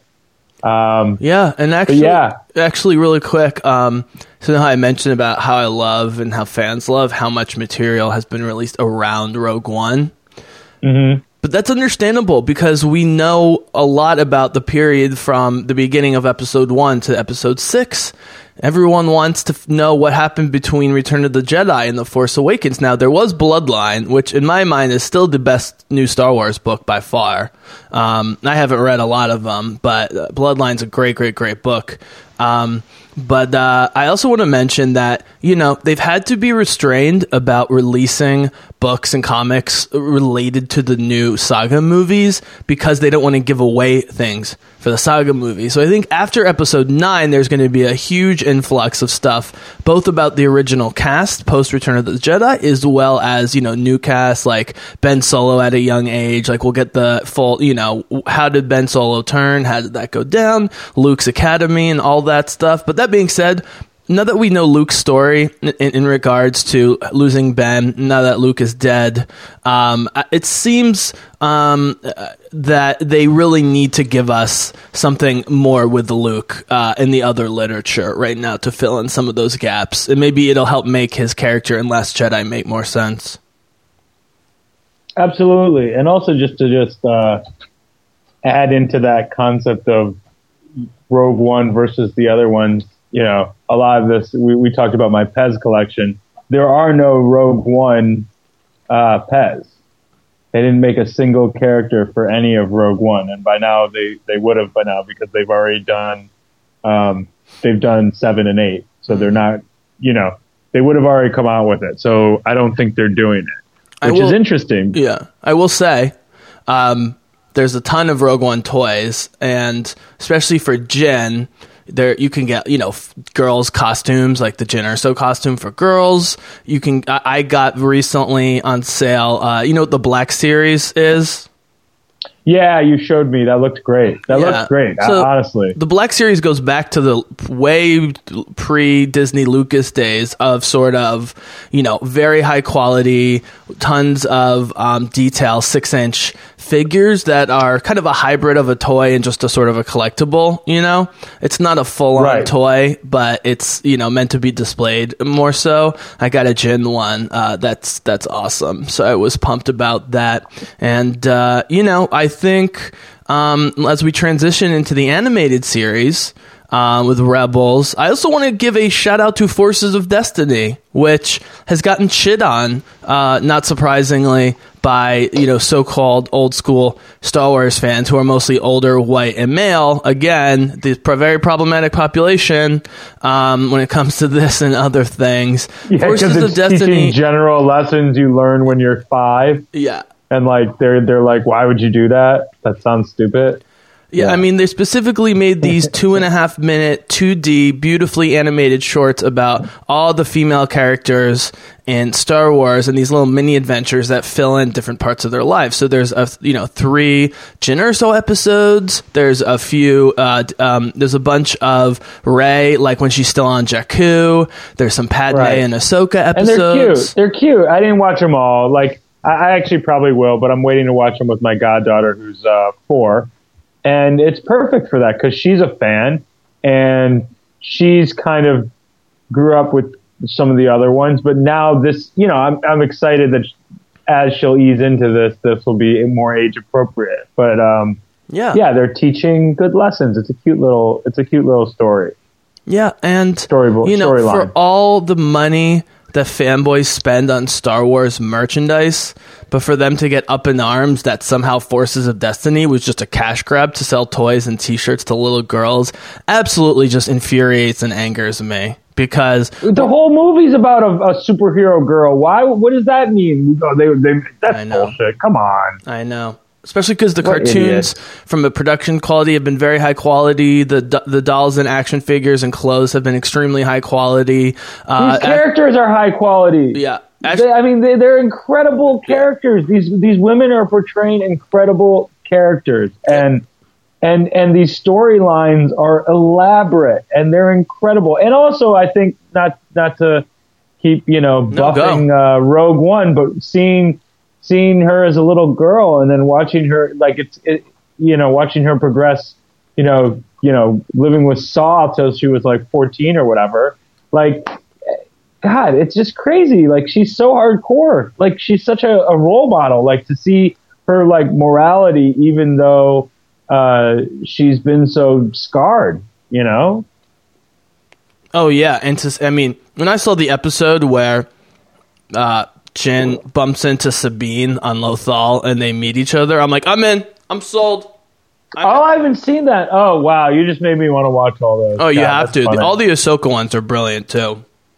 Uh, I kind of I just watched a few of them and it was just like okay this is for five year olds no offense I, it you know I mean I watched the one where Sure. she makes friends with the monster and saves BB-8 and That's Rey. Um, That's Rey. Rey Rey not Yeah, Jyn. the Rey Uh, ones are the weakest. The Ahsoka ones Oh. with Padme actually are quite good. There's one they finally released one where you know we all kind of assumed in the Clone Wars. Why don't we just transition right into the animated series here? oh real We- quick Padme's my only six inch character I have and I have Luke with the medallion that he wins whatever those are the only two six inch I was gonna make a six inch character joke, but I won't go there. Um, basically a six inch doll of Natalie Portman which Yeah. is a little creepy actually yeah, and, and Padme, you know, like Anakin, was way cooler and more interesting in the Clone Wars than in the, in the movies, which was intentional, I assume. Um, but Mm-hmm. w- one of the new forces of destiny is, you know, how in the Clone Wars, e- even though Ahsoka's really young, she's a wise old soul, as you described her, and Yeah. we always assumed that Ahsoka knew what was going on between Anakin and Padme, but they never openly talked. To, in the New Force of Destiny, they go on a mission, the three of them together, and Ahsoka sees the, how the two of them respond when they think they're all gonna, you know, die, basically. And her and Padme have a moment. Um, and uh, it just kind of confirms what we always knew. So I love that stuff, you know, like Right. just give it to us. And also, it's just beautiful to see 2D animated Ahsoka. You know, it's just, just gorgeous to see these designs of these characters in 2D in particular. I love. And the, the transition I was going to make, man, is that so you know Dave Filoni, who was hired by George Lucas to do the Clone Wars, and then was you know Right. the, the head of Rebels, but he left being a full time Rebels executive a year or two ago to run the quote unquote animated division of Lucasfilm. Everyone's going, well, what is this? Because other than Rebels and occasional Forces of Destiny, well, apparently they're working on at least two new animated series, one of which is geared very much for kids, and one of which is more for like all ages. So more like Rebels, but maybe even a little bit more adult. And a lot of us have been hypothesizing this is the time to do sort of the post Return of the Jedi adventures of Luke, Han, and Leia kind of thing, right? Would make a ton of sense, I think, for a cartoon now and get some of that information. So we'll let's save speculation for the end. So oh you don't want me to speculate on that right now after you just teased it go. Dude, aren't they going to do the one with Ahsoka now? Ahsoka and Sabine Okay, well that's that's what I want to save till the end.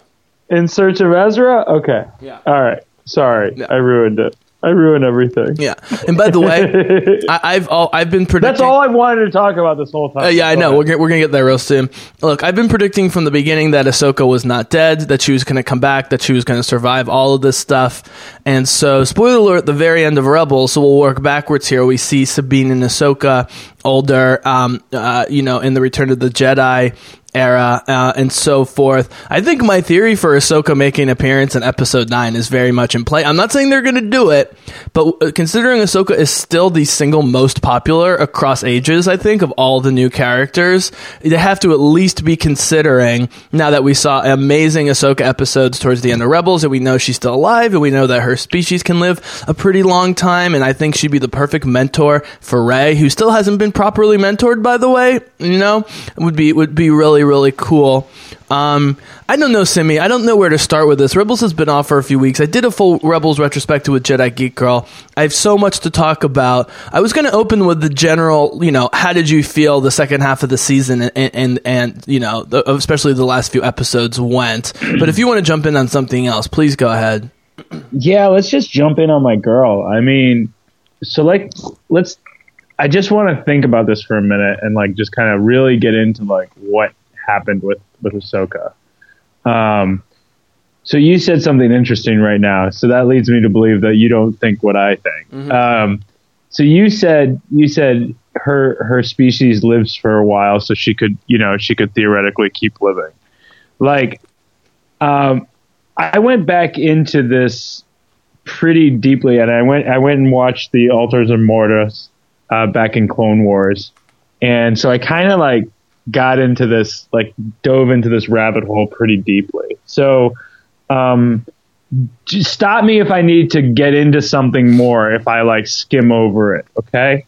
Um, but basically, uh, the Altars of Mortis is. Uh, we've talked about this before, and you told me I need to go back and watch it, and I did. I did Um, too. and I. I really wish I had gone back and watched it a long time ago because it's really because like the thing about Clone Wars, I like I really like Clone Wars, but it, it really um, at some level there's a monotony to it. Like there's a repetitiveness Yep. and there's like a lot of filler. There's a lot of seasons, and it, I think they're great, and I want to watch them again.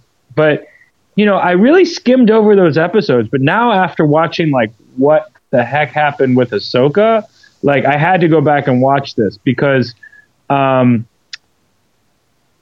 so the murals on the I'm gonna parlay from um, the altars of Mortis, of Mortis, uh, Yeah, the just- altar of Mortis to Just to rebels. just try and um, because you, you don't have to go into full explanation, but just make sure that you're referring to is it Clone Wars, is it Rebels, like later. So season? there's two of them because this is a this is a combo episode. So um, the mural on Rebels uh, that you see in uh, in the Wolves episode, where they the Wolves give uh, in the episode uh, Doom, the Wolves give the key to the map uh, of uh, the altars of Mortis, which is the the the map is the mural on the wall of episode 12, Wolves and a Door.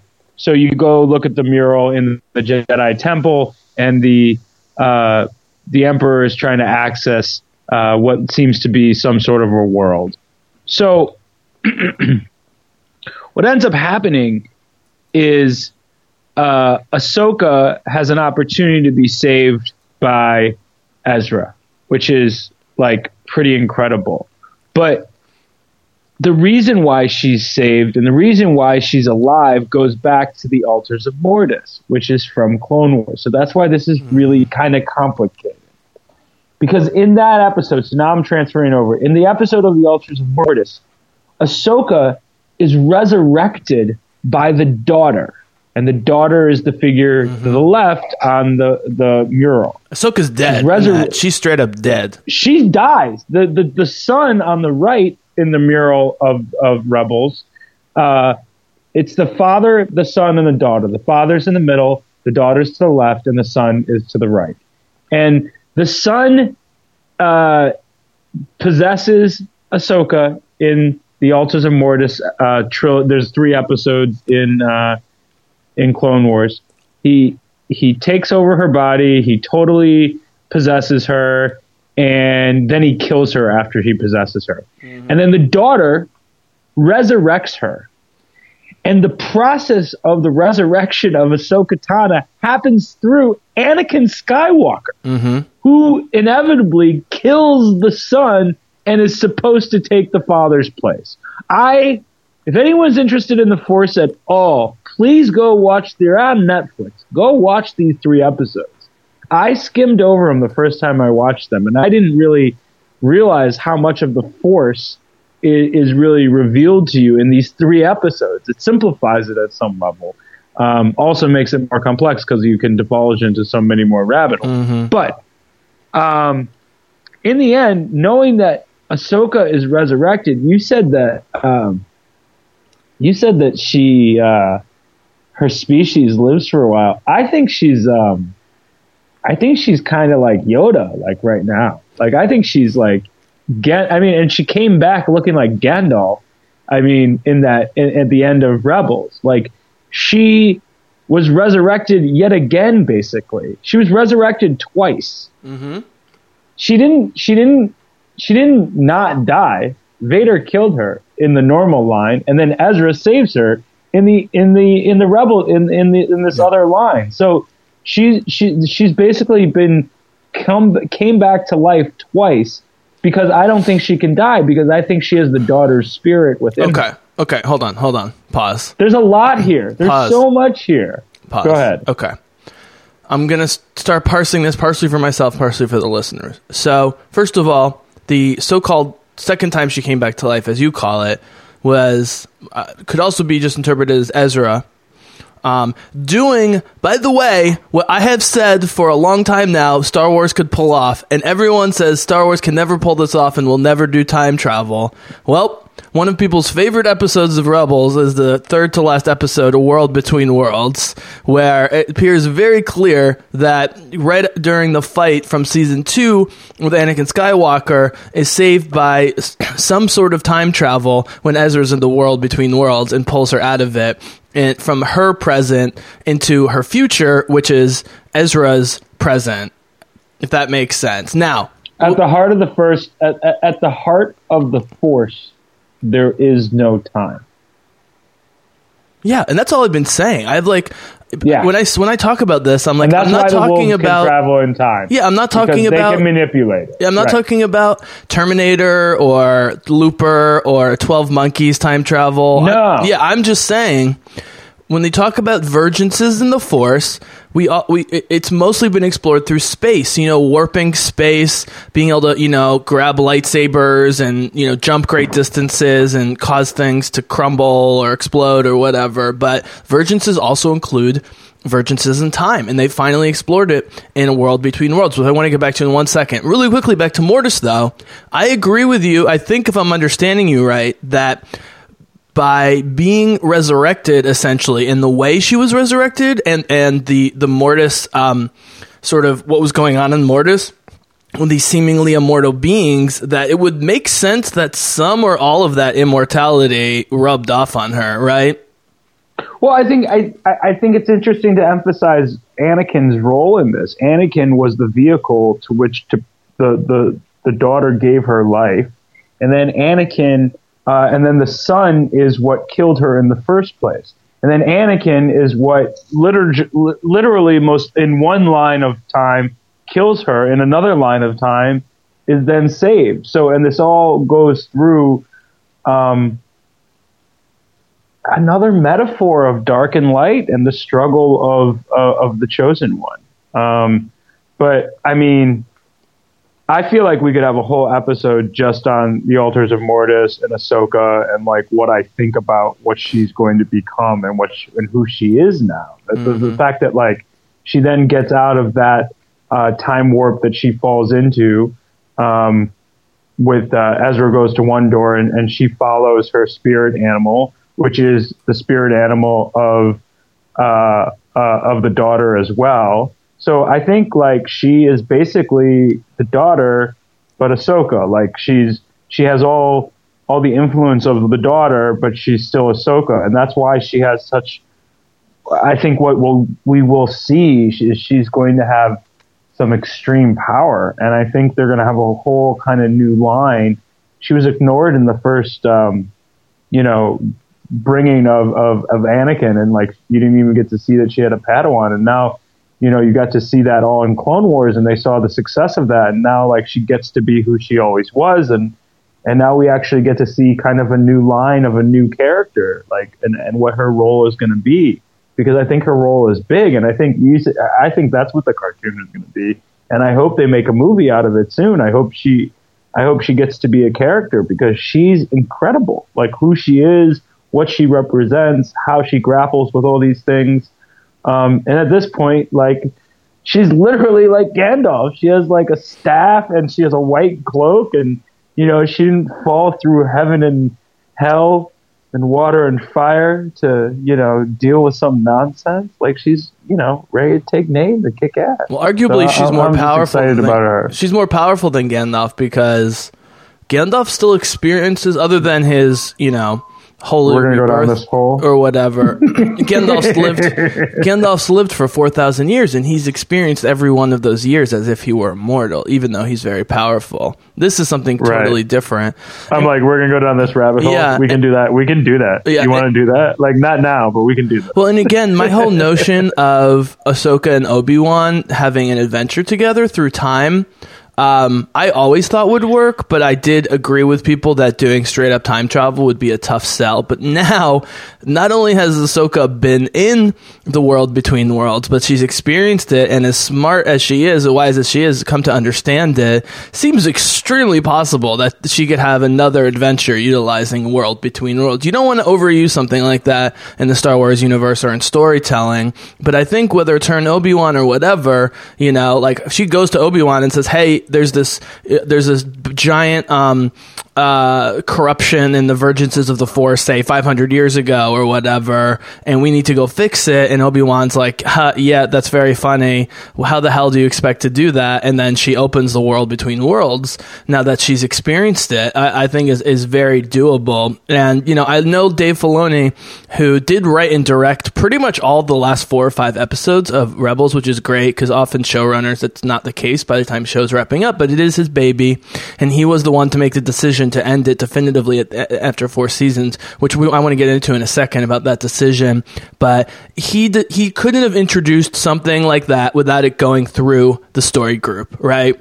Pablo Hidalgo, mm-hmm. the head of Lucasfilm, Kathleen Kennedy, Matt Martin, like all of these people. Rian Johnson is definitely on the story group now, so like that definitely had to get approved by the story group because there, you know, there are people that now have to deal with either explaining in the future how this is used and why it's used or why it's not used when it could be being used. You know what I mean? I think they did a really Mm-hmm. nice job of opening up this amazing idea, which, by the way, in some of the great works of fantasy that I love that aren't as popular as Tolkien, but are, you know, almost as great and, and brilliant, um, just people think of it as science fiction, but it's really a fantasy thing about the world between worlds. Um, because, you know, in fantasy, it seems like everything's, ju- you know, everything in Tolkien is Middle Earth, and why would they ever think that there was anything other than Middle Earth? But in some fantasy, there are, you know, wizards and mages and, and so forth who are so smart that they know that there are other worlds out there, maybe even infinite other worlds, and because of magic and because of doorways into world between worlds or, or so forth, are able to access that or at least learn about that. So it fits perfectly in the science fantasy, if you will, aspect of Star Wars, I think. Um, so I think yeah, uh. I think uh, I think they did a really good job in the simplicity of how they made it as well. Like just a huge, you know, black uh, planetarium of with different complex paths that enter into doors. You know, I think it's going to be an incredible task to do that in a movie. I also think um, it's going to be an incredible task to do the wolves if the wolves are the means of how they transport and tra- uh, uh, travel through time in a movie. Because I think um, in a cartoon you're the way at least my brain works I'm able to run with it a little bit more and give it that creativity. And I think um, you know to go full circle with what we were talking about with Jedi like I think that's my problem with Jedi. Like it's just you know are you going to take me out of my mindset and of the world and feel that we're not you know playing in real in real life anymore or in the in the world that you've created? Like all of a sudden you've made something to me that I feel is a little unrealistic. So if they can remain if if a world between worlds can remain realistic as they make it in a movie I think it's going to be challenging um, because it, again, the more magic you bring into it, how do you how do you create the magic and and how how realistic can you make it? With the CGI, you can do anything. Like, you can make anyone fly. You can do this and do that. But like, can you watch it and make it seem realistic? And that's the challenge. That's the challenge. Can you make the magic work? So um, in the cartoon, I thought they did a spectacular job. I mean, and I want to buy one of those T-shirts with the wolf on it that Dave Yeah. Filoni wears all the time, and um, I like that. That's the you know kind of message moving forward. And I think I said this on one of your podcasts before that like the gray that like she is the gray, and like gray is her color, and her sabers are gray or white or whatever you want to call it, and like it's because she's not a Jedi. She's definitely not a Sith, but she's a she's and she's not the Bendu, but like she's something different.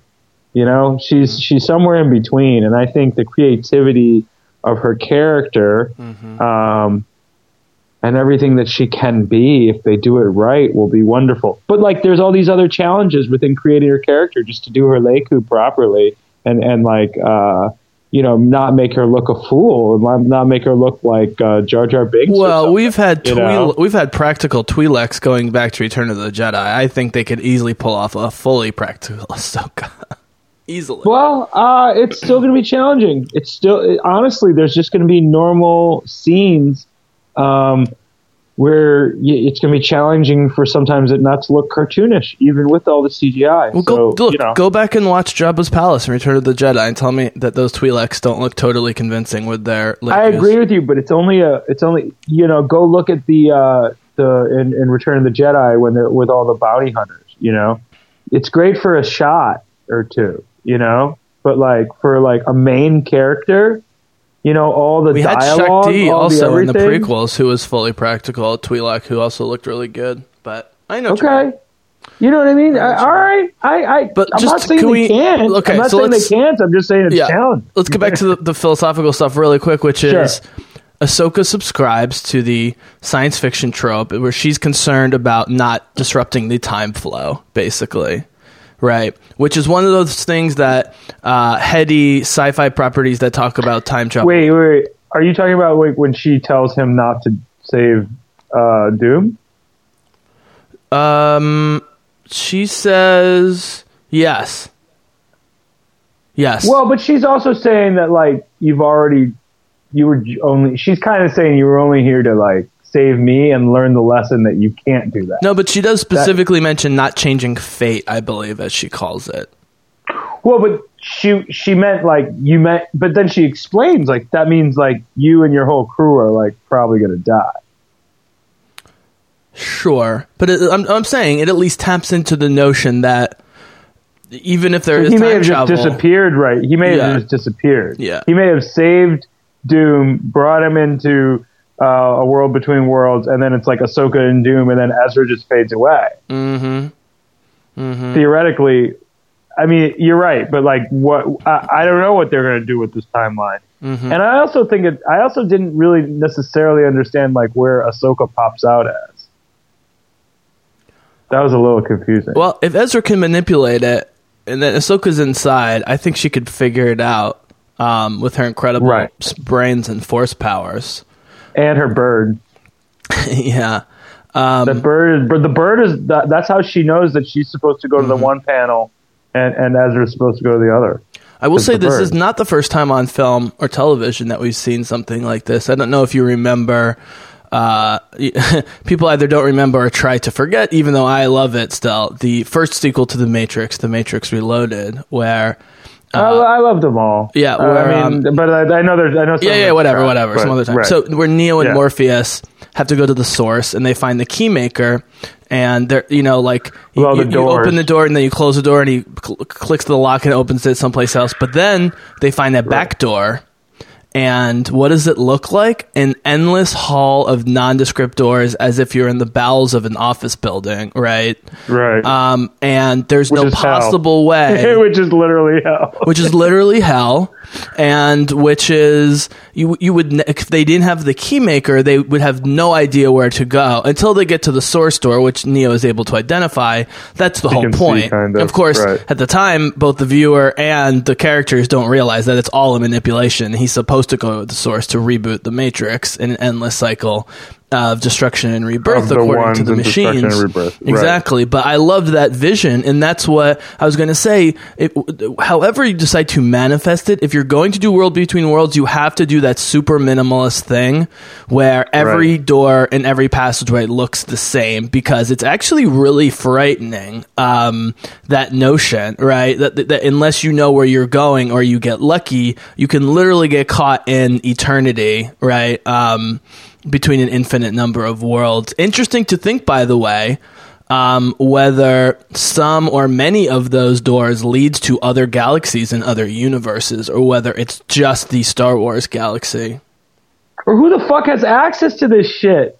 Like that's just crazy. Is Ezra Bridger? And by the way, um, so real quick, Luke Skywalker, like sky, bright, Mm-hmm. light side, right?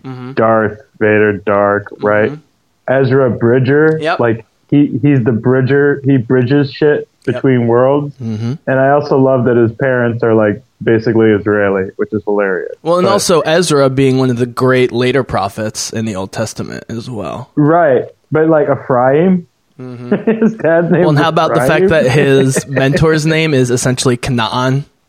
Right. Yeah. I thought there was a bunch of awesome, like, you know, shout outs to the Old Testament. Well, I think. Look, Um, here's the thing. So first of all, the unlocking of the puzzle uh, of the of the Trinity or whatever you want to call it, the mother, the father, the son, and the daughter. Um, w- of course, is reminiscent of you know Gandalf trying to unlock the door to Moria. Um, with all the runes. Mention the word friend, Right. and you shall go. What's the Elvish word for Benlock? Yeah. Which, of course, it. in the book, Gandalf solves not Frodo, but whatever. Um, and we know that there's, you know, I mean, they named the second to last episode A Fool's Hope. Like, we know the Filoni's a massive Lord of the Rings fan, and it was really obvious in these Oh my god, he totally. Like, I, I honestly, it was a little gratuitous. The, well, that was going to be one of my questions because it wasn't to me, and I've asked people who aren't huge Lord of the Rings fans who mostly have liked it, but I was going to ask you if you thought it was gratuitous. It was, I mean, with the the white cloak and the you actually the only thing um the only thing you hear is Ahsoka like putting her um, staff down. You hear it thud. You know, so like she doesn't make a sound except for like putting her staff down. And it's like a half moon, and she's like gray again, gray. Gandalf the gray, Gandalf the white. Mm-hmm. you know. Uh, but I love it. I mean, because like she, she, she's the, she's the true, like she's the truth. You know, like to me, like from Hell and High Water. I just hope that they do her character well when when they actually do her in uh, in some in the live action movies. Um, So, like I'm just really looking forward to seeing what they do. And by the way, uh, they're doing a live action Mulan. Why aren't people more excited for that? That shit looks awesome. oh, I'm so pumped. to, I like, posted about that recently. we were saying to that about, about like that. I meant to say that like an hour ago. Go ahead. Sorry. I think it's just because they haven't been overexposing advertising for it. And there's not much coming out this summer, and that's coming out in the fall. I think as soon as they drop the big Uh, Mulan trailer this summer, people are going to go ape shit for it. Yeah. I think the, the trouble they're gonna the, the the fine line is how do you make a progressive modern Mulan that is um, uh, palatable to both not in terms of her race but in terms of her culture palatable to both Americans and the Chinese where they could easily make 500 million dollars. By the way, can I just really quickly the state of the film industry? Mm-hmm. three of the four top movies, like all of the top movies grossing this year, other than Black Panther, are Chinese movies, which have made 300 to 500 million dollars a piece in China. So you have Black Panther, which made 600 million here, and then you have three movies in China, which have already made a combined over a billion dollars, and then you have a drop off to almost nothing. So the Chinese film industry is destroying the American film industry right now, and it's not close. Now, after Avengers and Han Solo and maybe Deadpool, maybe we'll see, you know, a little bit of parody, but at the moment, it's pretty. This is the first year. Normally, there's one or two Chinese movies that make that much money. The fact that they have three already, and so it'll be interesting to see how Mulan is received by the Chinese. I'm sure it will do great here. Yeah. Yeah. As long as they don't make a white girl do it. Yeah. Well, because especially because if you look at Mulan's character, she's very Rey esque. I think, right? Yeah, I, I, I'm just excited. I just really like this live action aspect too, and that it's an ethnic superhero again. Like more, more of that is great. And it know? was one in the animated version. a female ethnic superhero. Yeah. It was, it was, it, but even when the original came out in a time where you got a lot of sexist or racist portrayals, that is pretty much agreed upon by most people that that was an excellent portrayal, complicated portrayal of a woman in ancient Chinese culture. Like, you don't, you, you know, like it was pretty impressive even at the time. So they have big shoes to fill there. But we're getting off track here. Hey man, we're fighting that right now. Anyway, so, yeah, that was so, my fault. Okay, so I have two. Sidebar. I just have two main questions, uh, and then we'll pretty much wrap up. I think so. Um, One, uh, the first question is, uh, save the lore and future stuff because that's going to be my final question. Just in terms of a viewing experience, in terms of art and entertainment, how do you think? Uh, Dave Filoni and the Rebels crew at Lucasfilm did in general in season four, but especially the final, you know, six, seven, eight episodes or so. Well, I mean, it's re- it's worth revisiting just to say it again. The, what they did in a world between worlds, the simplicity of it, uh, all of it w- was great. Um, I thought the way they did the wolves was incredible too. Um, so yeah, I think I think it's a really mature cartoon. Sometimes sometimes I feel it's a guilty pleasure, and I'm maybe like a 12 year old, but other times I'm like maybe I'm reading it at a different level because I'm not a 12 year old, and I, I maybe feel it deeper because I'm you know a grown up that's experienced boss. and- It's a very grown up know. show for the network that it's on. I mean, Yeah, it's not even yeah. close. Yeah. Yeah, and I think they're touching on. I mean, like the relationship between Hera and Kanan, and like the love that they had, and um, you know, and then the departure of Kanan to the relationship of Ezra and Kanan, Those are real mature relationships, and um, watching the wolf walk away, and he says goodbye, and that he doesn't like cry or doesn't chase after him and just that he understands the moment.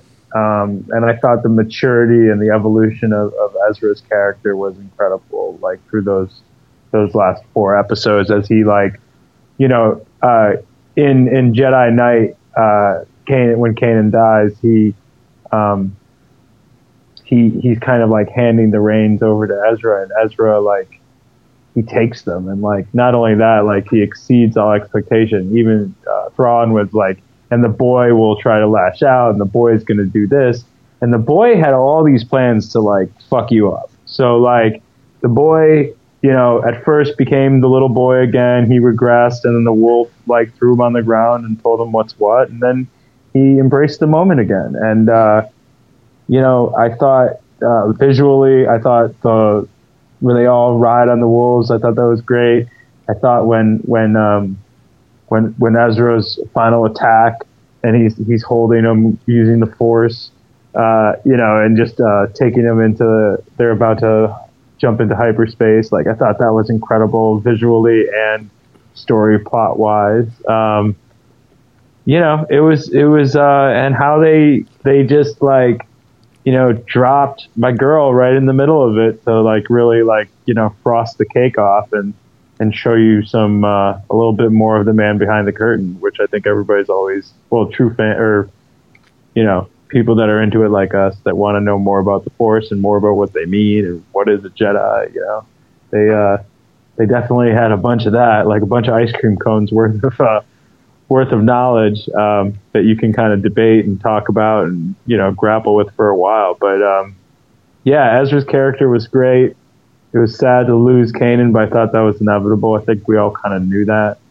Um, and it's interesting to know where they're going to go because I don't think Ezra's really dead right now. I, I think he's somewhere in between and kind of, um, you know, he he held the he held them together, so he he didn't really definitively die. So I think he's either out there or out there as a force wielder, or you know, we'll see. We'll see what happens. Before I ask you my There's a lot of direction. before I ask you my final big question, I, I just cannot stress enough out there, people, um, that Ahsoka, when she was introduced in the Clone Wars, was so hated that it almost tanked the entire show. And but basically, by the time they were in the middle of season two, people were really coming around, and now she's arguably, I mean, she's definitely the most beloved non-film character by a huge long shot. But it's also many people's favorite character of all of the new characters and all of the new canon. And I can't stress enough, this is the ultimate lesson for patience, people. I'm not saying you're going to like things about The Last Jedi or Rogue One or whatever that you don't like now, but if we learn anything from the Ahsoka experience, which has been a 10 jour- uh, 10 year journey from loathing to obsessive loving, I think we need to uh, we need to learn lessons from our own past as Star Wars fans, and sometimes be patient. For example, some things that Rian set up in Episode Eight might become way more uh, cool and apparent when we see Episode Nine. You know, J.J. Abrams was still the main executive producer on Episode Eight, and they've been sort of writing together from the beginning. So you know and uh, sometimes we just have to be patient and it's just wonderful because Ahsoka's such an incredible character it's so great to see that um, so and that will lead into my final question here man which is um, what are your uh, main wants and or sort of predictions about the characters of, of Rebels coming out? Because, you know, Kanan was the only one to die, and I thought there would be a few more people who might die of the main cast. Um, so I'm curious. Uh, obviously, you're going to talk about Ahsoka. You could talk about Sabine, Hera. Um, I don't know. What are your predictions? And again, these could be either things that you think are going to happen, and then things that you want to happen, or maybe it's both. I think Sabine and uh, Ahsoka are going to go. I mean, from what it sounds like, they're going to go on some sort of journey to find uh, Ezra. Maybe like Star Trekian ish, like finding Spock. You know what I mean? Like, Mm. uh, and that is like that's going. They're going to lead a new serial cartoon. Uh, like Hera will be in it somewhat, but I think it's going to really kind of be two female characters, like, um, and you know there'll be some other characters. Maybe I don't know if it's going to be Zeb or something like that. See, that's the other thing. It's like Zeb's going to be a real challenging character to like do in a in a movie, you know, to make him realistic. Yeah, we've seen You the know, I end of Zeb. I mean, he's in his secret homeland. I don't see any reason for him to leave at this point. Right, unless they somehow do eventually a movie series of. But of yes, Rebels. that would be an almost impossible movie character. You know, uh, X Men did all right with Beast. Yeah. wasn't horrible. Yeah. Um, and we know Hera fights in the Battle of Scarif in Rogue One. Right, We know so she that's why I think survives through the Return of the Jedi. So we know Hera at least is involved with the rebellion all the way through Episode Six in one form or And I think that's the point. We know her storyline, but like I think there's a whole canon storyline available for Sabine and uh, Ahsoka. You know, and they can kind of uh, weave them into maybe that's the new cartoon storyline that they've been working with. Yep. Uh, maybe that's the new adult storyline. Hmm. Um, I, I or that's my hope, um, because as you just alluded to, that that she's the you know uh, most popular non-movie character.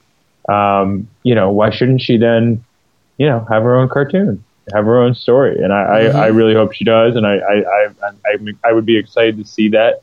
And um, you know, and just again, just to reiterate, I know you said, well, they can do it, and like you know, they have the CGI. I know they. I guess. Um, Mm, no, practical. All practical Ahsoka. What do you mean? Costumes, makeup. We don't. You don't need CGI. All right. I guess just her whole character though. Like, let's not forget, she kind of looks like a clown. You know, I mean, that's the. I mean, like, I love it. I can get into it. I see it. I get it. You know, but like, um, how's that going to come off in in real life? That that's all. Um, It's going to come off amazingly, Simi, and you are going to have the biggest nerd boner ever when it happens. great. I hope. I I fear. I fear Jar Jar Binks. I fear Jar Jar It's, Binks. that's never going to happen. Because Jar Jar wasn't annoying mostly because of how he looked. He was annoying because of how he sounded. So I don't know that walk though. Like he walked like he was. yeah, Gonna, but that like- was the first CGI character ever, and they weren't reggae. even doing full motion capture. Whatever. That's not going to Yeah. happen. Don't worry. I understand your trepidations. I will say, Jedi Geek had a really interesting idea about Hera and Sabine, um, which I didn't think about. Which is, so we know Hera, you know, with her dad, uh, uh, Cham Syndulla. And Uh-huh. Hera have long been sort of leaders uh, on their planet, and we know Sabine's family is some of the leaders on her planet. And yes, Sabine gave up the dark saber to um, uh, sh- what's her name? Voiced by Katee Sackhoff, the the other sister. yeah, um, but uh, yeah, the sister of um, Obi Wan's lover. Um, uh, but anyways, Sabine Yeah. can easily go back to the planet, reclaim the dark saber, and, and rule. We know Hera has a child.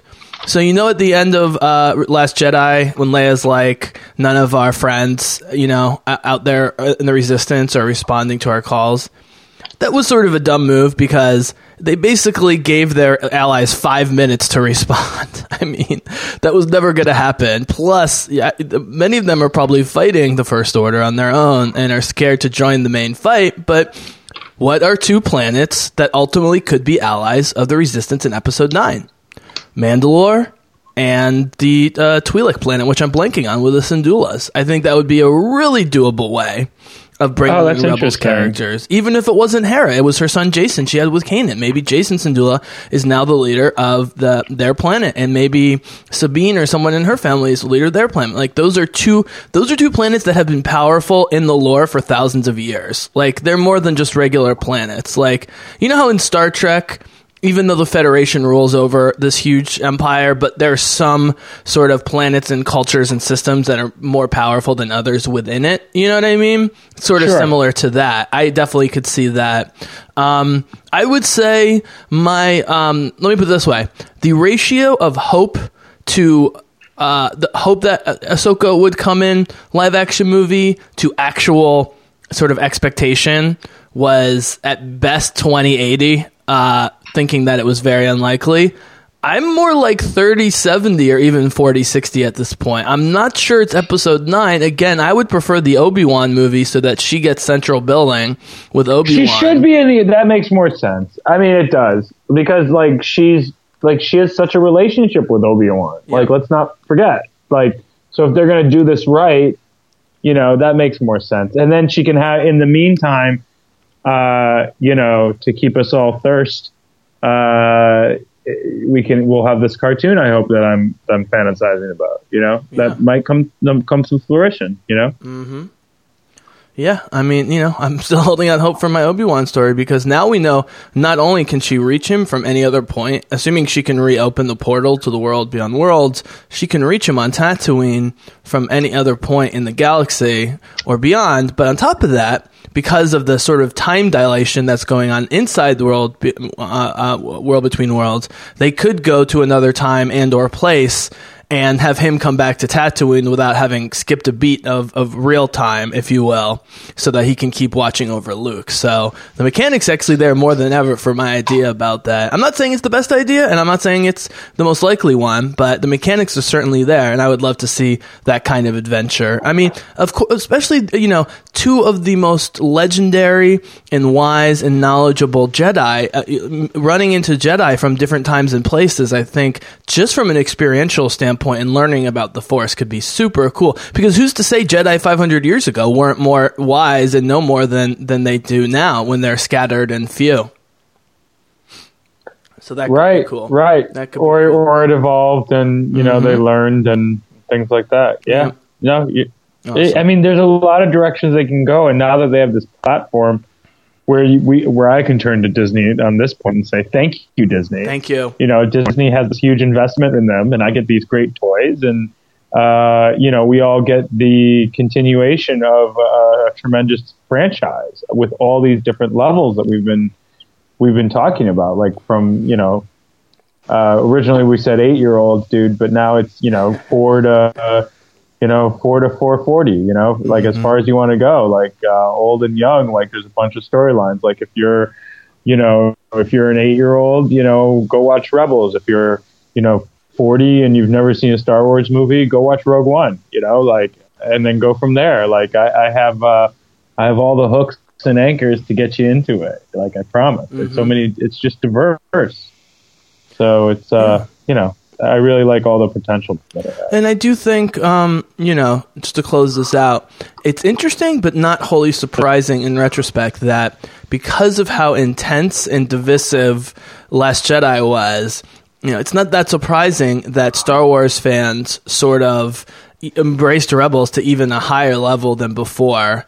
Because just as an alternative, something that takes us back to the original trilogy time, something we're more familiar with, but also returning to those, you know, themes of, and again, Lucas says he made Star Wars for six to 12 year olds initially, right? Right. And so, just like Ryan Coogler with Black Panther said, Ryan Coogler, Ryan Coogler said, I made Black Panther for my eight year old self. That's what he said. And that's great. We should be celebrating that. And adults have to stop complaining about things feeling too much like kid stuff when all the makers are saying openly it's for kids, even though it's for everyone to like, enjoy. That's what we're doing, dude. Yeah. Right. Yeah. Yeah. Totally. So, all right, man. It was awesome to have you on. Definitely can g- talk more. Um, so uh, definitely would love to have you on after Han Solo if it ends up being good and there's stuff to talk about. And then we're definitely going to be learning a lot more in the next few months. I don't know the timetable, but we're definitely going to be learning uh, more in the next few months about the new animated series and live action series, which has been officially announced as well. Live action TV series um, uh, in the next few months. So we should know a lot more about our girl Ahsoka. Who's doing that? Uh, well, Jon Favreau is sort of the overall executive producer, but they're going to hire a bunch of different people to do it. The same way Rian Johnson is the For the overall live action TV series. uh huh. Even like Rian Johnson is the overall overseer of the new trilogy that they're talking about. That's a non Skywalker trilogy, but he's already working on hiring directors and writers. He's just kind of overseeing it. Um, Dude, that's awesome. yeah, and uh, they already uh, they also hired the original showrunners of the early seasons of Game of Thrones to do yet another series of films for them as well. That'll be even more adult. What is it? What do you think it's going to come out on? Like Netflix or, or Amazon or just its own independent thing? I think Disney's going to Disney? spend a shit ton of money on these things, no matter where it, they come out, and so I think they're going to wait to see how the market shakes out. The TV series is definitely going to help launch the Disney streaming service, which is going to happen any any month now. It's going to happen. And, uh, unfortunately, all of the free Disney stuff that we see on Netflix is going to leave, um, and it's going to go into Disney streaming service. The good news is it's going to be great value because there's so many amazing things that Disney owns over the last 40 years that's going to be on a streaming service that won't cost more than the way overpriced like CBS streaming series and so forth.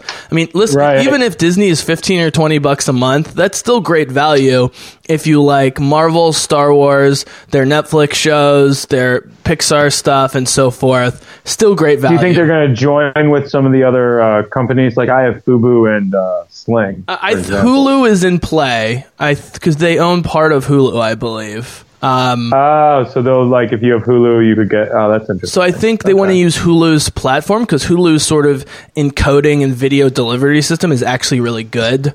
So I think they're just trying to figure out whether they just want to sort of slightly rebrand Hulu or completely change it around.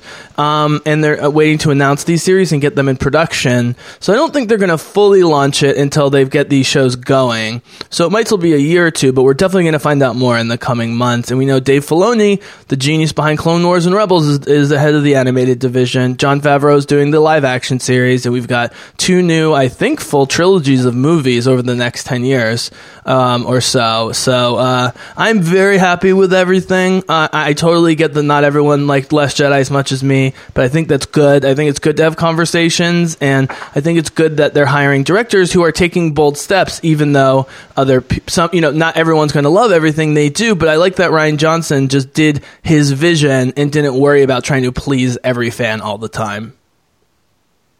Absolutely, absolutely. I, I love, um, I love the future. The future is, uh, the future is hopeful. Yep. Okay, man. Well, thank you so much for being on, and uh, yeah, let's let's hope Han Solo's good and does well, and then we'll have you back on for that.